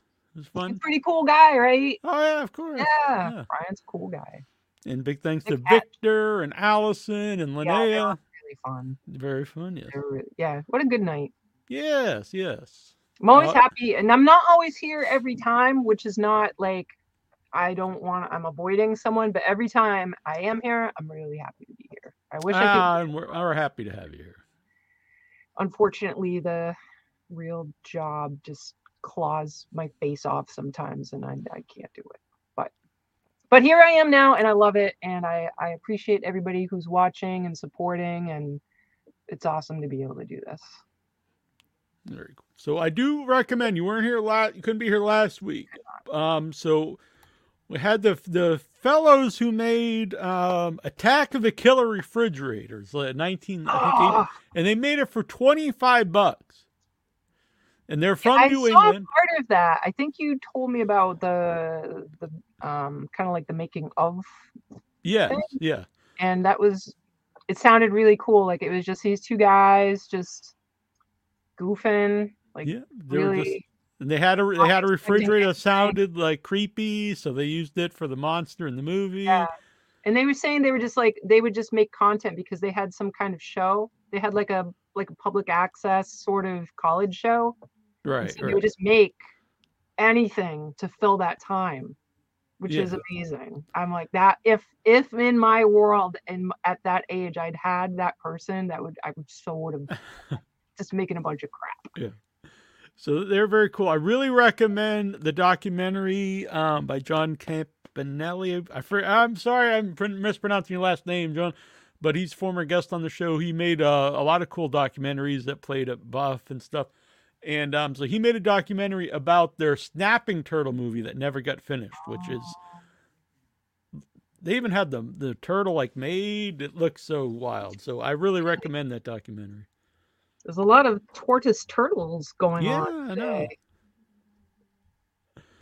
So, uh, can I play something real quick? It's only 49 seconds. This, What is it? this is their What? pitch, their pitch for Attack of the Killer Refrigerator Part 2 that they No, want to make. because we now. just had a pitch. You can't do multi pitches. It's not right. Well, right. you can go back and watch it last week. It's very It cool. is one pitch. One pitch show. for a thing. one but- pitch per show. What movie looks amazing? It's going to have one night only at Oh. the theater. Heidi. Mad Heidi. This looks this looks awesome. It does look awesome. I didn't even see the whole thing. I had this Neil sent me the trailer. I got partway in. I was like, when is this? Because Mhm. I do I will see more, but it was right before the show. Man, that looks just awesome. It's not even just crazy. It also has the, the reality to it that it actually has serious things to say. That's my impression. Yes. What are you doing, Neil Jones? Um, try, I was trying to find this thing. Um,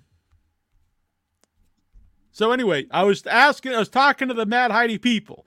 They, ah, so we're we're gonna have guests on from Mad Heidi coming up. I'm not positive when yet, but this is gonna be very exciting. that's really cool. Yes. So when is that going to be out? That's out next. So June June. tw- June 21st, one night only Fathom event. Now that's one night only. Sometimes that you know, sometimes that expands when these things do well. So, but it could only be one night. So go and see it, yes. support it, and um, perhaps it could get further. Or if Big not, even if it's one night, they might give other shots to some weird, crazy stuff. hmm That's the whole. All of this, I really think snowballed with Terrifier 2. I agree. Terrifier 2 came out and it expanded, and now I feel like there's more of these. Maybe not. Maybe I just wasn't paying attention, but it seems like there is more of this one night, give it a chance for horror in particular. I yeah, I agree, and I I know it's people. There's uh, a lot of uh, people that I'm friendly with, and they they're very anti-Terrifier movies in general for various reasons. But I think no matter what you think of of Terrifier as a movie, that it's done. It it is good for horror in general because a lot of things have gotten the the shot to go theatrically that would never have even had that shot before. I'm thinking about like what so Terrifier 2 is this really really crazy uber uber violent ultra ultra violent hmm I would even say um and what are the movies that have come out after that that have had one night because I know the Winnie the Pooh The thing Winnie the Pooh and, which is and- also super violent. I didn't see it but you can it's Winnie the Pooh killing people with pig Yeah, and and they just announced they're making a sequel, and it's got a lot more money for the sequel because it did, you know, it made money at the theater. So I honestly, what other horror movies have come out though? I'm trying to see if there's a theme like it paved the Oh, but did um, it pave the way for specific horror Not necessarily because then we also had, and uh, we weren't fans of, it, but um, Skinamarink, yeah Enys Men, um, they're more related, I think. Mm-hmm. Um, there, um, I mean, maybe you can even argue nefarious on, on some level. Maybe that wouldn't have been. I don't know, but there's been uh, a lot. There was a lot that just came and went. Um, that aren't necessarily memorable, but it it does seem like besides the the big marquee movies that will, you know, the MCU and stuff like that. There's always like uh, as far as like independent movies, um, it's the horror stuff that are getting releases. hmm and Even from what you just said it's not like it's just so for the people that maybe don't like terrifier Right. The idea was, I see you're saying, like, there Yeah. would be a trend of we're just going to make these really mean spirited, ultra violent films. And that's not, uh, I you could argue Winnie the Pooh, definitely, but I don't think it's been, oh, I don't think we've Not really seen a rise of that. Enys Men is or No, Enys Men that's is like comp- sh- Yeah, totally Skinamarink, opposite yeah. realm that's super art house nothing like either of those movies Skinamarink same Mhm. so it's it's broad and i think it's wonderful. And i Oh, hope that you, kind of like lovecraft like you might uh really hate lovecraft for reasons that could be totally valid right? There, Mhm. there is a lot of nasty stuff people that's fine if they don't like it. And at the same time without lovecraft horror wouldn't exist the way it does. Like stephen king has said and maybe some people Yeah. don't like stephen king too but has said and so many have said so many horror creators have given that credit to lovecraft because he just did things that hadn't been done. Yeah, in a way know, that hadn't been done. a lot of a lot of the King stuff is people can will say it's Lovecraftian, like uh, yeah. like it and uh, everything on you know pe- the what Pennywise actually is and the big Mm-hmm. tortoise go to back to tortoises and uh, there's a lot of you know the cosmic horror in, in, in Mhm. different Stephen King stories. well like the thing john carpenter i know john carpenter's the thing is based on the old old the thing but lovecraft was around before that black and white thing and the stuff in john carpenter's the thing is and he credits love i think he's even in one of the i don't quote me i think he's in one of the lovecraft documentaries talking about Yeah, I believe so. yeah so some of my favorite films that's actually how i got bridged into lovecraft like ages like i was a kid and i hopefully bought and didn't steal a Lovecraft book. Hopefully bought. Right, right, right. Uh, and I still have that book. It's got it's old. Mhm. Um, and I started it, and I kind of, for whatever reason, as many of the books that I have, I started and like mm, it trails away. But then the movies I was getting into, the horror movies I was getting into, I didn't realize at the time they were so interconnected to Lovecraft style. And then over time, it was like, oh my lord, like my top top horror films are so Lovecraftian. So that really just blew it wide open for me, and I really got, I mean, very very invested in in Lovecraft.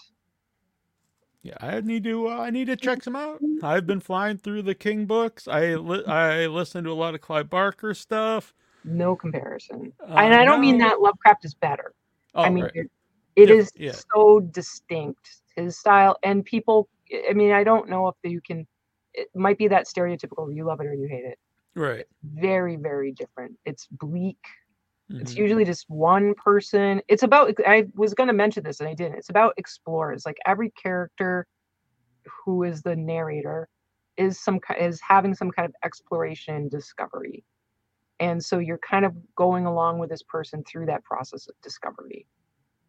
I don't know if there's any Bryan had mentioned this earlier. I don't know if there's any Lovecraft story that has some kind of even mildly I wouldn't even say happy ending, like a uh like bland ending, like a, a like a regular life. Like no one goes back to regular life. There's no Mhm. regular life at the end of a Lovecraft story ever.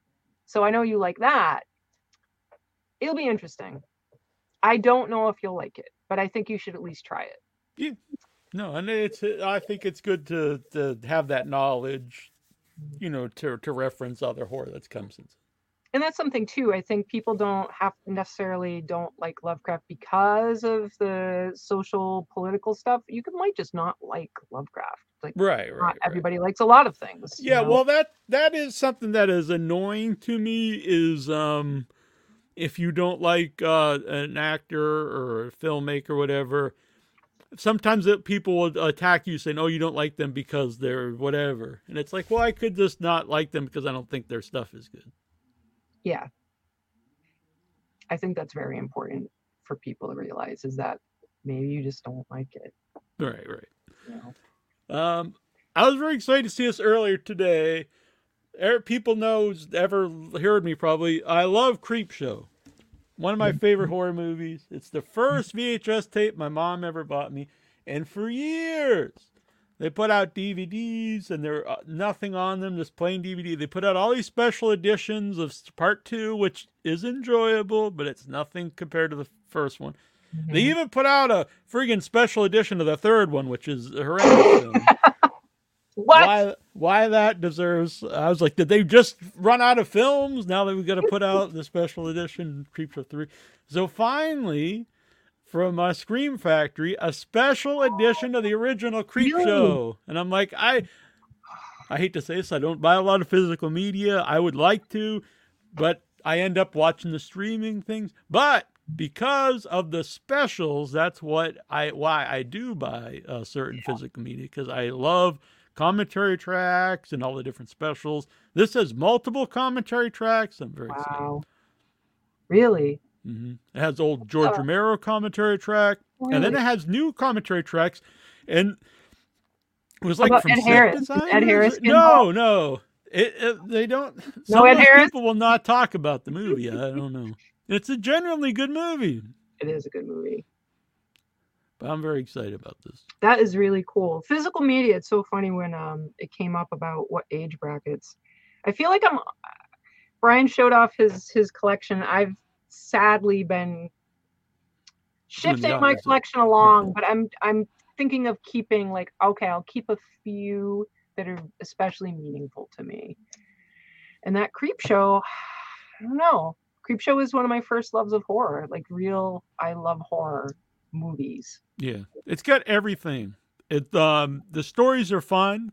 Mhm. It's got amazing creatures in it. It's got uh, the acting's really good, and it's got it's got young uh, actors at that time. It's got vet, a lot of veteran actors. Um, Every story is Leslie different. Nielsen even doing comedy then at all? I don't no, think I think it was right before he really because he was. I think people, you know, who only know him afterwards, they just think he was always this weird, goofy guy. But he was a you know leading man, serious actor until later in life. and Yeah. so yeah, I think it's probably right around the time when he started doing that. Mm-hmm. Hal Holbrook. Yeah. A ton of people in that. Yeah. Loaded, star studded. Mm-hmm. Huge, very quotable. Maybe my most quotable movie. Uh, I just love Creepshow. It is wonderful. And I feel so sad for people that haven't seen it. Yeah. I for, I wouldn't have mentioned this when Bryan was actually knew about the physical media thing. So this laptop actually does have it.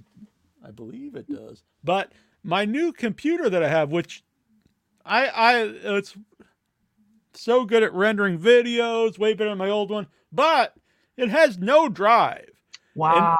I asked uh, Tyler, or what the webmaster here, the unseen member of Without Your Head, and I was like, "How am I? How how do you put CDs and DVDs?" And he's like, "What the hell are you talking about?" I'm like, "It's got no disk drive," and he's like, "Well, how how old are you? Why do you need a disk drive?" And I was like, "Well, I like to I like to put I I put in movies in it." And I'll turn. That's part of the reason I also like commentary tracks because a lot of times I'll be making graphics or something, and I like something to listen to. Mhm. And I don't want to watch a movie I'm not seeing and do that because then you can't Yeah. pay attention. But you could put the commentary track on, and I don't have to watch it constantly because I've already seen it. So that's something I like to do. And he was just dumbfounded that I would even want. He's like, like not that much younger. no, no, he's only a couple years. Maybe younger. 10 years younger. No, not even that. Really? Yeah, I think he's Well, like know. three or but four. he is a very modern Yeah. uh, tech man, so Mm-hmm. I'm sure he's goes with the times. So I had to buy like. Neil uh, Jones listens to Smashing Pumpkins. Yeah, he I do. not go with the times. How have things worked out for you on Spotify? Uh, what do you mean? You like, because you got Oh. on Spotify, and we were talking about recently about like music. Yeah, n- n- Have you nothing. I don't know. but I don't. I haven't really listened to a lot of music. I'm usually listening to audiobooks. So, Mhm. but uh, I should. Well, uh, I what I do is that this is this a little game I play is sometimes I'll turn on the. I think it's on Spot. No, it's Amazon Music. Amazon Music, and it'll be like your soundtrack or something Yeah. and it's like I guess they use AI of things you listen to, and they form a soundtrack. And so I'll play the first five, and in my mind I'll think this has to be the soundtrack of a biopic about yourself.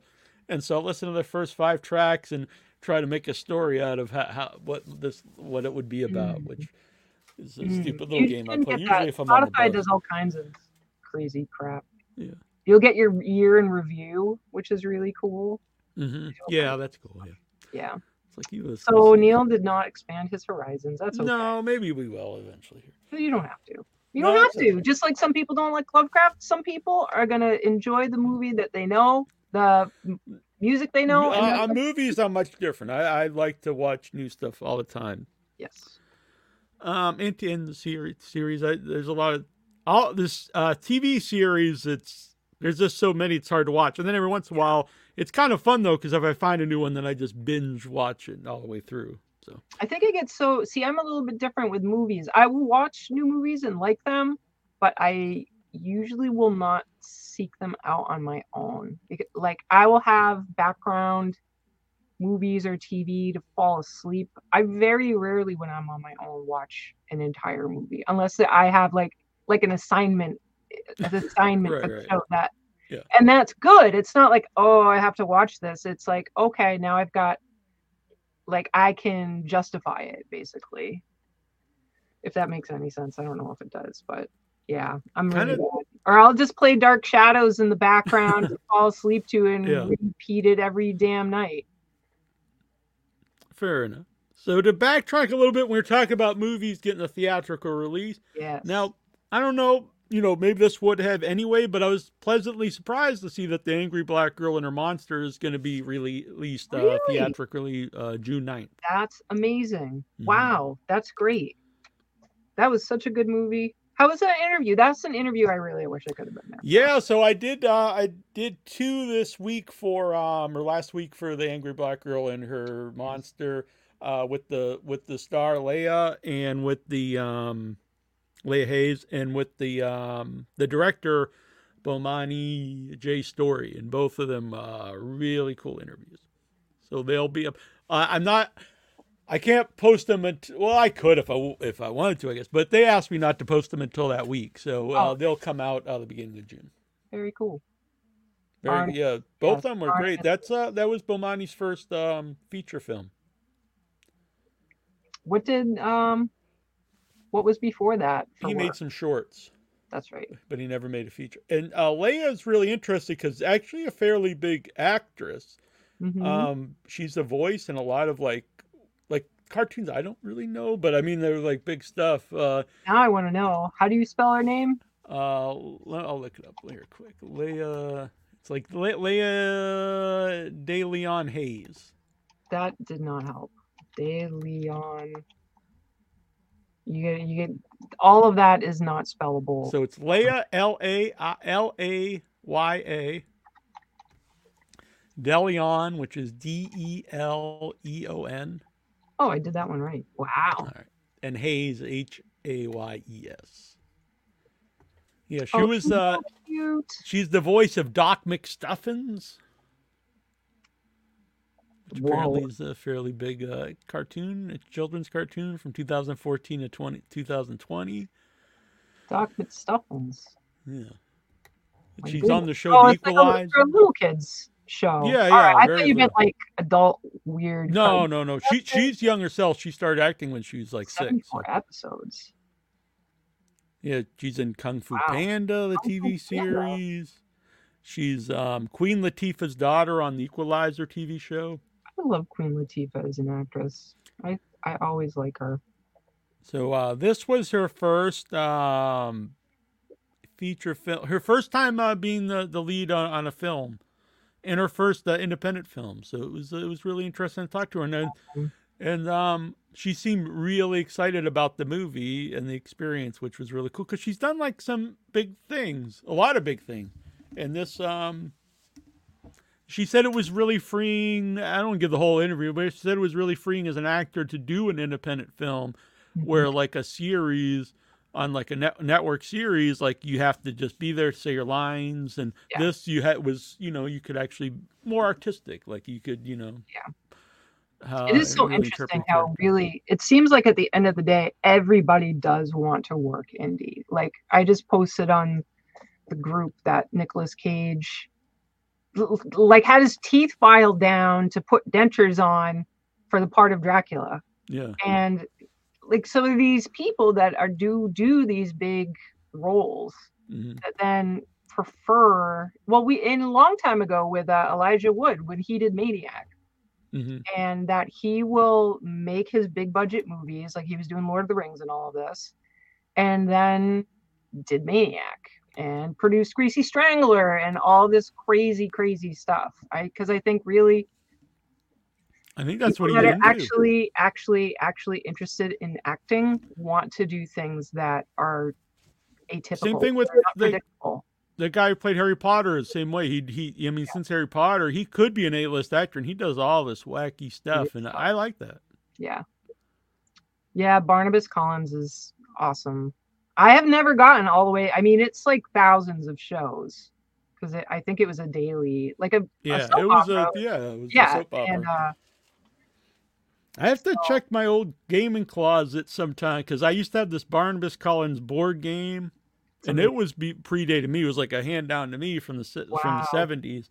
If I it had really besides Barnabas on the cover, really has nothing to do with them. But if I can find it well it could be dark shadows things right that aren't barnabas things I mean they're just skeletons in the game. Basic. I don't think it really. I think they they There they, they just skeletons is a part of uh, the show because there's like a dream sequence that happens to the characters, where one c- character will have a dream sequence, and part of it is seeing the skeleton, and it's very terrifying. And if you don't pass on the story to a new Mhm. person, you'll dream will kill you, no maybe it did have. and then you're like compelled to. It's really it's cool. I mean, there's yeah, episode two.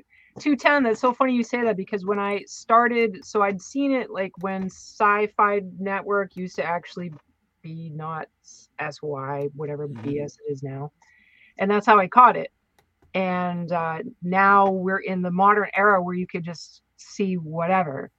And I started watching it from the beginning because I thought, oh, you're supposed to watch everything from season one, episode one. It is not horror at all. There's no Really? Nothing horror. It is a kind of mm, it's like atmospheric. It's in Maine and it's it's kind of dark all the time. But but the characters are more scheming. Like there's like bad guys. Um but there's no no horror until that one episode that's getting named there. And all of a sudden really- everything know changes and it goes it just goes crazy. It's very, very different. There's it, it's crazy. Oh, So that's the I have that somewhere. I, I well I had as a kid. I don't know. I think I still have it somewhere. But you oh, basically just had to build build a skeleton. what's this little picture in the corner? Which one? It looks like I, it's got like kids laughing. I can't tell what it is. Oh, I think that's the instructions. No, no, but the, So what's the is- picture of the kids laughing? But at any rate, yeah, the skeleton was it was something that was uh, like I said, and and there's remember- so many I episodes liked I at haven't seen. There's like eight, at least 800 episodes I haven't seen yet. Uh, There's a werewolf at some point. I don't even know when that happens. Yeah, I didn't know that either. There's all kinds of stuff. They go back in time. It's crazy. It's awesome. I love it. It's so cheesy. Nicholas Hatch. repeat says hello. lines or like talk over each other. Then, but you, you had to get it that one day. So there's like times where I could tell one of the women who's doing it is, is probably hungover pretty badly. Uh-huh. yeah, it's fun. And then you'll have like I was had one playing in the background today, and there's like those stand-in people will come. So you'll have like some. It's just I. It's fun. I'll stop talking about Dark Shadows. I clearly love it. No, that's very cool. Um, something we emailed earlier too about uh, Fred Heads. It's a documentary about uh, Freddy Krueger fans, and they filmed it over several years at, at conventions. Interesting. And uh, so that's coming out. Um, we may have guests Hmm. on from that, which would be cool. I think so. do they include the controversy of the newer Nightmare on Elm Street that had the new Freddy, who has the more Yeah, I'm not. I don't know. I, I haven't watched it yet, so I don't know too much about it. But I'm. I, I, I'm sure. I think I'm Facebook friends with the original filmmaker, so I'm interested in Yeah. watching it. I'm really curious because I know that's such a huge controversy for Nightmare on Elm Street fans is they had Freddy there he is, he's bad, and you know that there's stuff with kids, but then the new one, I can't remember the title if they It's just Nightmare on Elm Street, I think the new one. and it's like this guy is a child molester. Yeah, I mean it's. I think it's clear from when you watch the first one he is, but they don't they don't spell it out for you. And from what I understand in the original script, there was more about it, and they they you know they cut it out or not cut it out. They just didn't film it. Um, but the thing is, when you do the remake after you have the whole Nightmare on Elm Street series, and he becomes more comedic as the as the ep- as the series goes on, and he's still kind of creepy in it, honestly. But um, but it's not like it's not a feel bad like oh this is a child molester. So you, the idea of doing the remake about that is interesting, but it's it just it feels seedy to me to do it because you have people who have like Freddy Krueger tattoos who wear the shirts and they're like, hey, I love this character because he's kind of a fun character to like see kill people and not a feel bad kind of way. And then you make it like he's overt. Mhm. Um, it's like, well, now I just feel like a weirdo, like celebrating the character. Hmm. Yeah, I don't know. I mean, it's weird anyway to say like, but I'm fine with him as just a child killer. There's a really, it's uh the documentary which is awesome. Never Sleep Again. It's a very long documentary about every every episode of of the film of the Oh, wow. films, all the films, and there's a lot about uh, Freddy versus Jason. And one of the original scripts, I think it's a good idea, but it would be so hard to do for the same reasons. And in this script was pre when Freddy was still a child murderer before mm-hmm. he's you know the supernatural character. He molests and kills Jason before he's on before like as so when Like, Jason go drowns. Yes, he's the one who, Oh, who so he molests and and kills Jason as a Wait. kid. Oh, wait a minute. Why would he?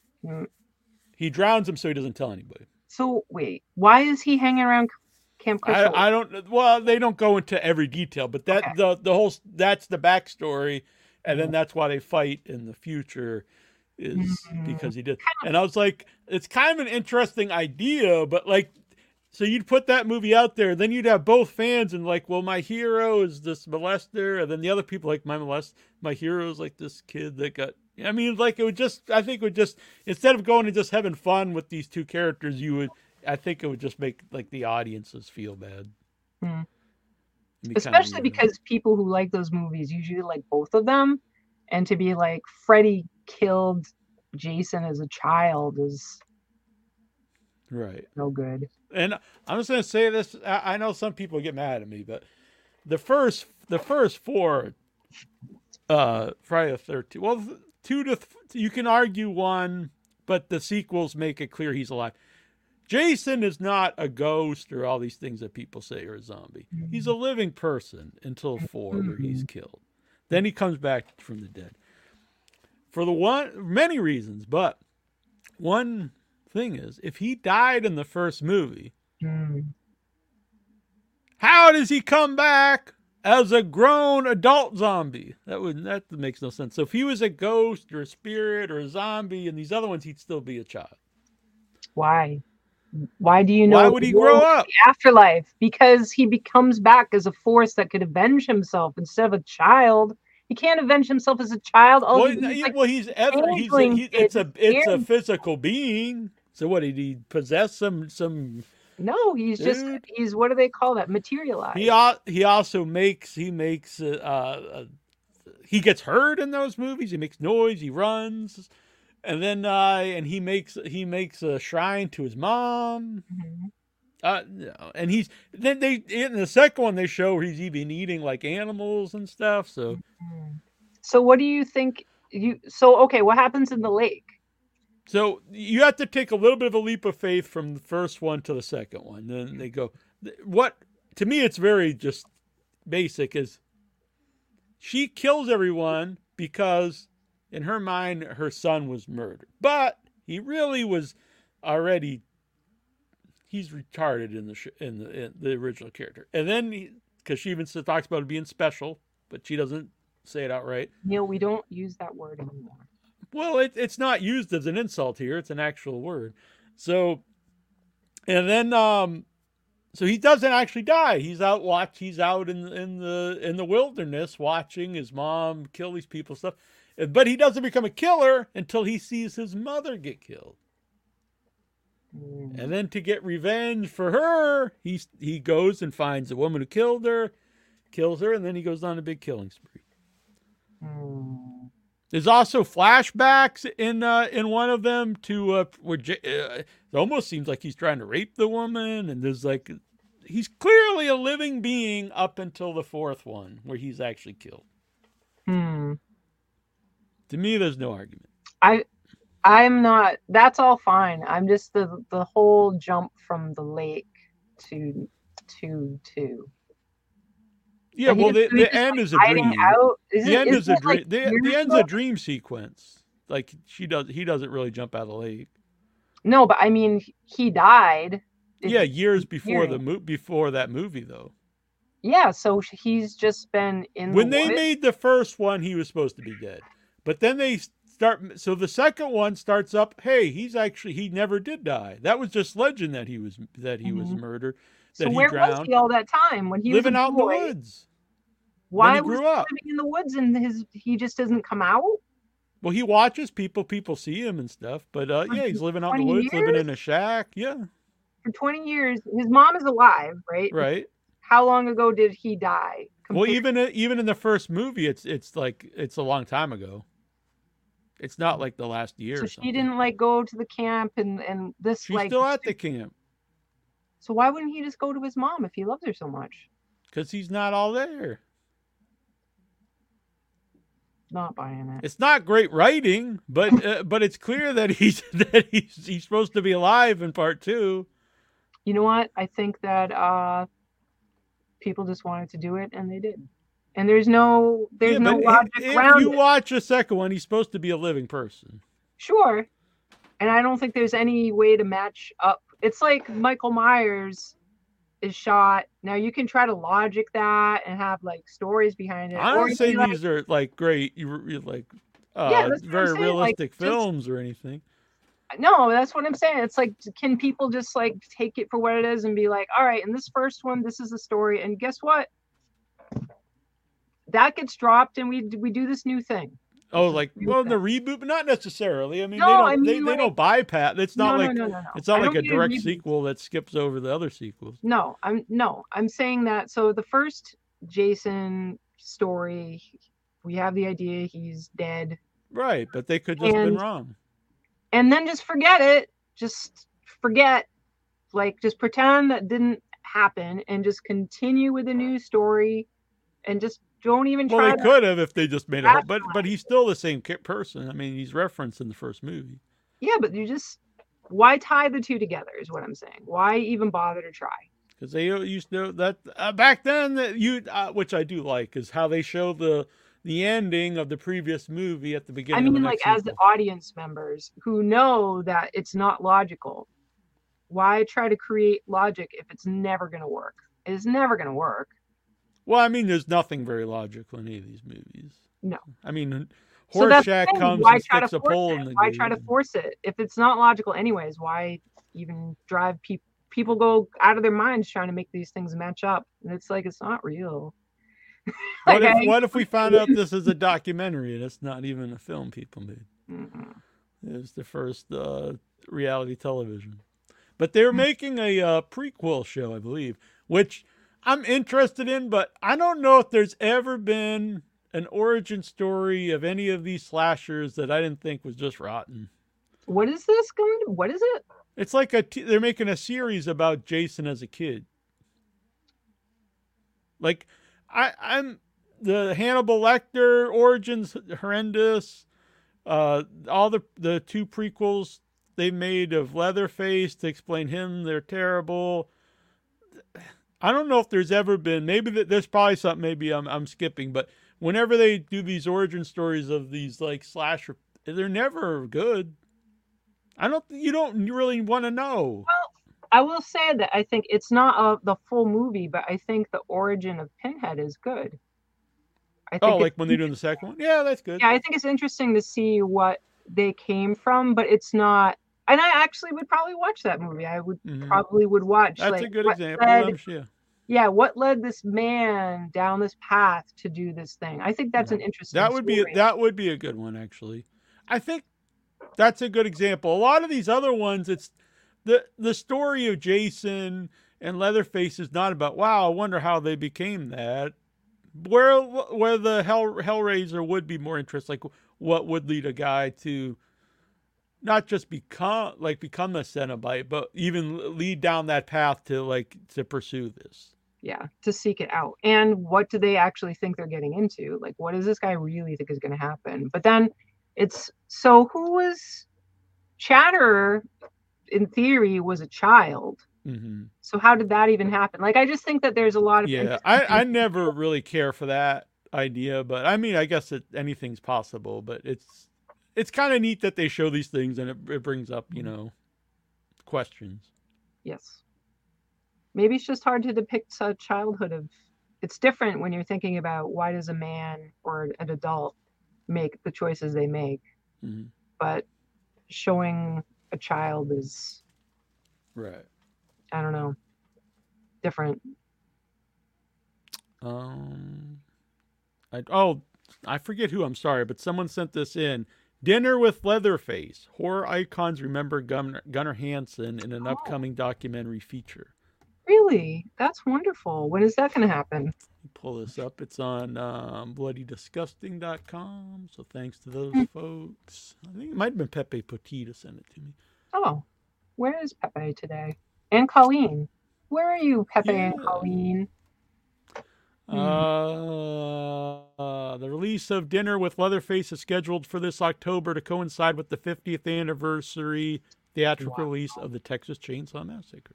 Oh my lord! Wow, 50th anniversary. Wow. be- want to I thought that was a John back on. 1974 movie, but I guess they know better than.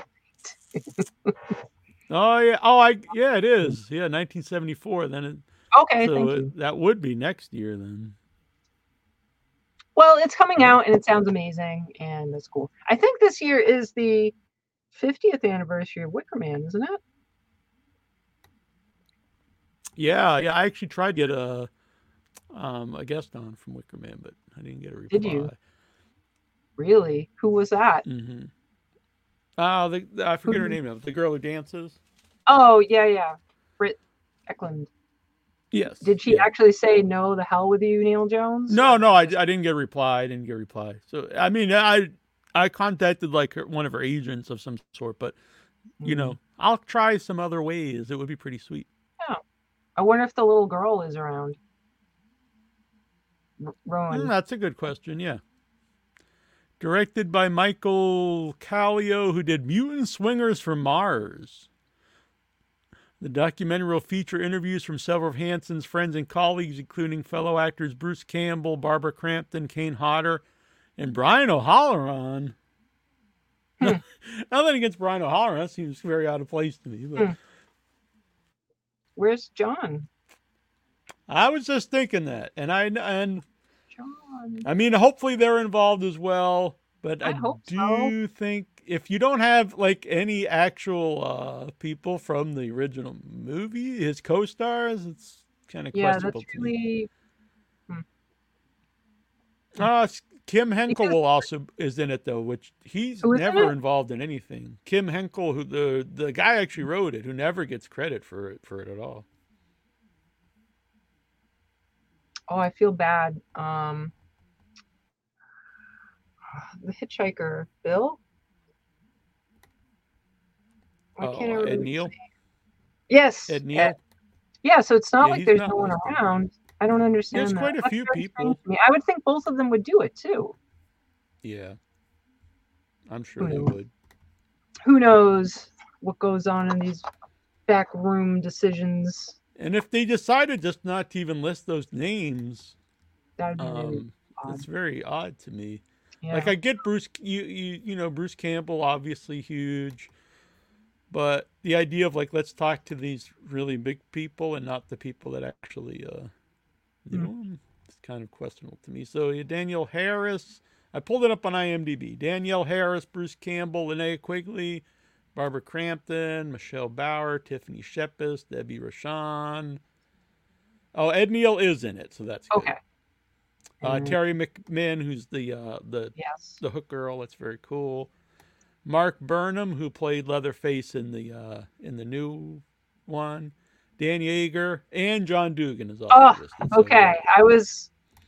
My heart was It's cracking. weird of weird for me for Bloody Disgusting, which is a horror website, not to include at least the mention of like some of the original cast members. Yeah, because anybody who really loves Texas um, Chainsaw, who knows who Gunnar Hansen is, is going to know those people's names. Yeah.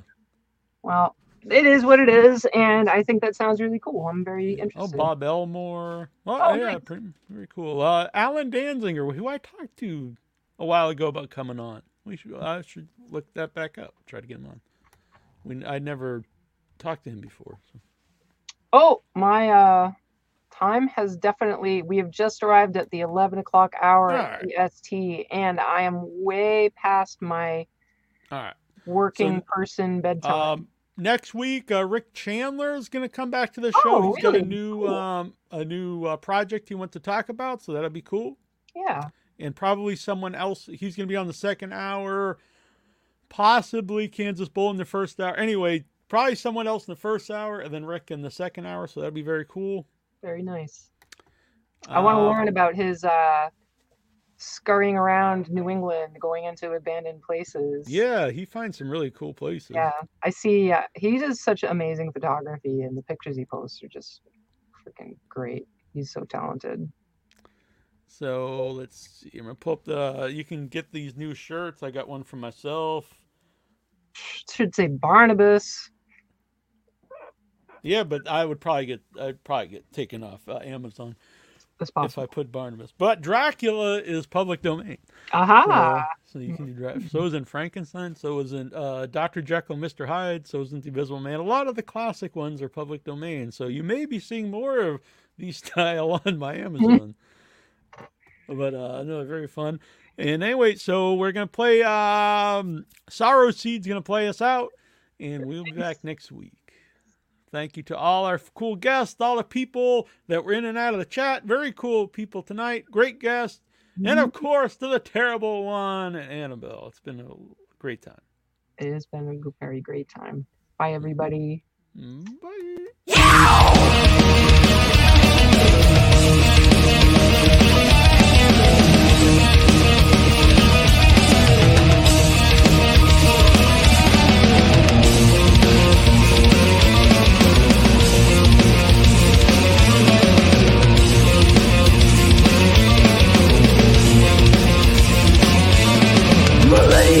of systematic What is populating the outer crust of the scorched earth? Cremation crusade ashes onto the water. Tormented soldiers rarely burn Deliverance is a fragile dream The comfort of a foe. Pain is full of war machines Made by a molten core The mortal man is cruel But those designs of nevermore. A self-contained genocide Condemn the threat to the other side. Cosmic eye Watch with eternal visions A war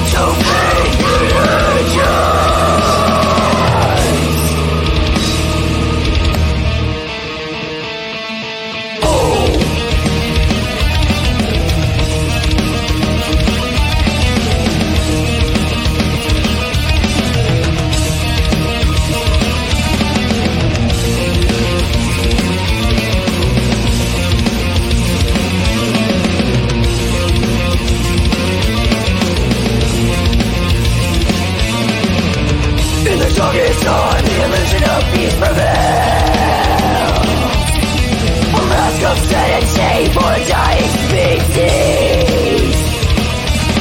Artillery firing through the veil. So vividly drop to with a new disease. With each mortal shell that crumbles away One more soul to me Accounted scores of fallen prey Languish in the gates of oblivion Older gods and their servitors Prepare for a Stygian face The festering fabric of reality will split With a gaping incision Cosmic eye Watch with eternal vision So on to be the ancient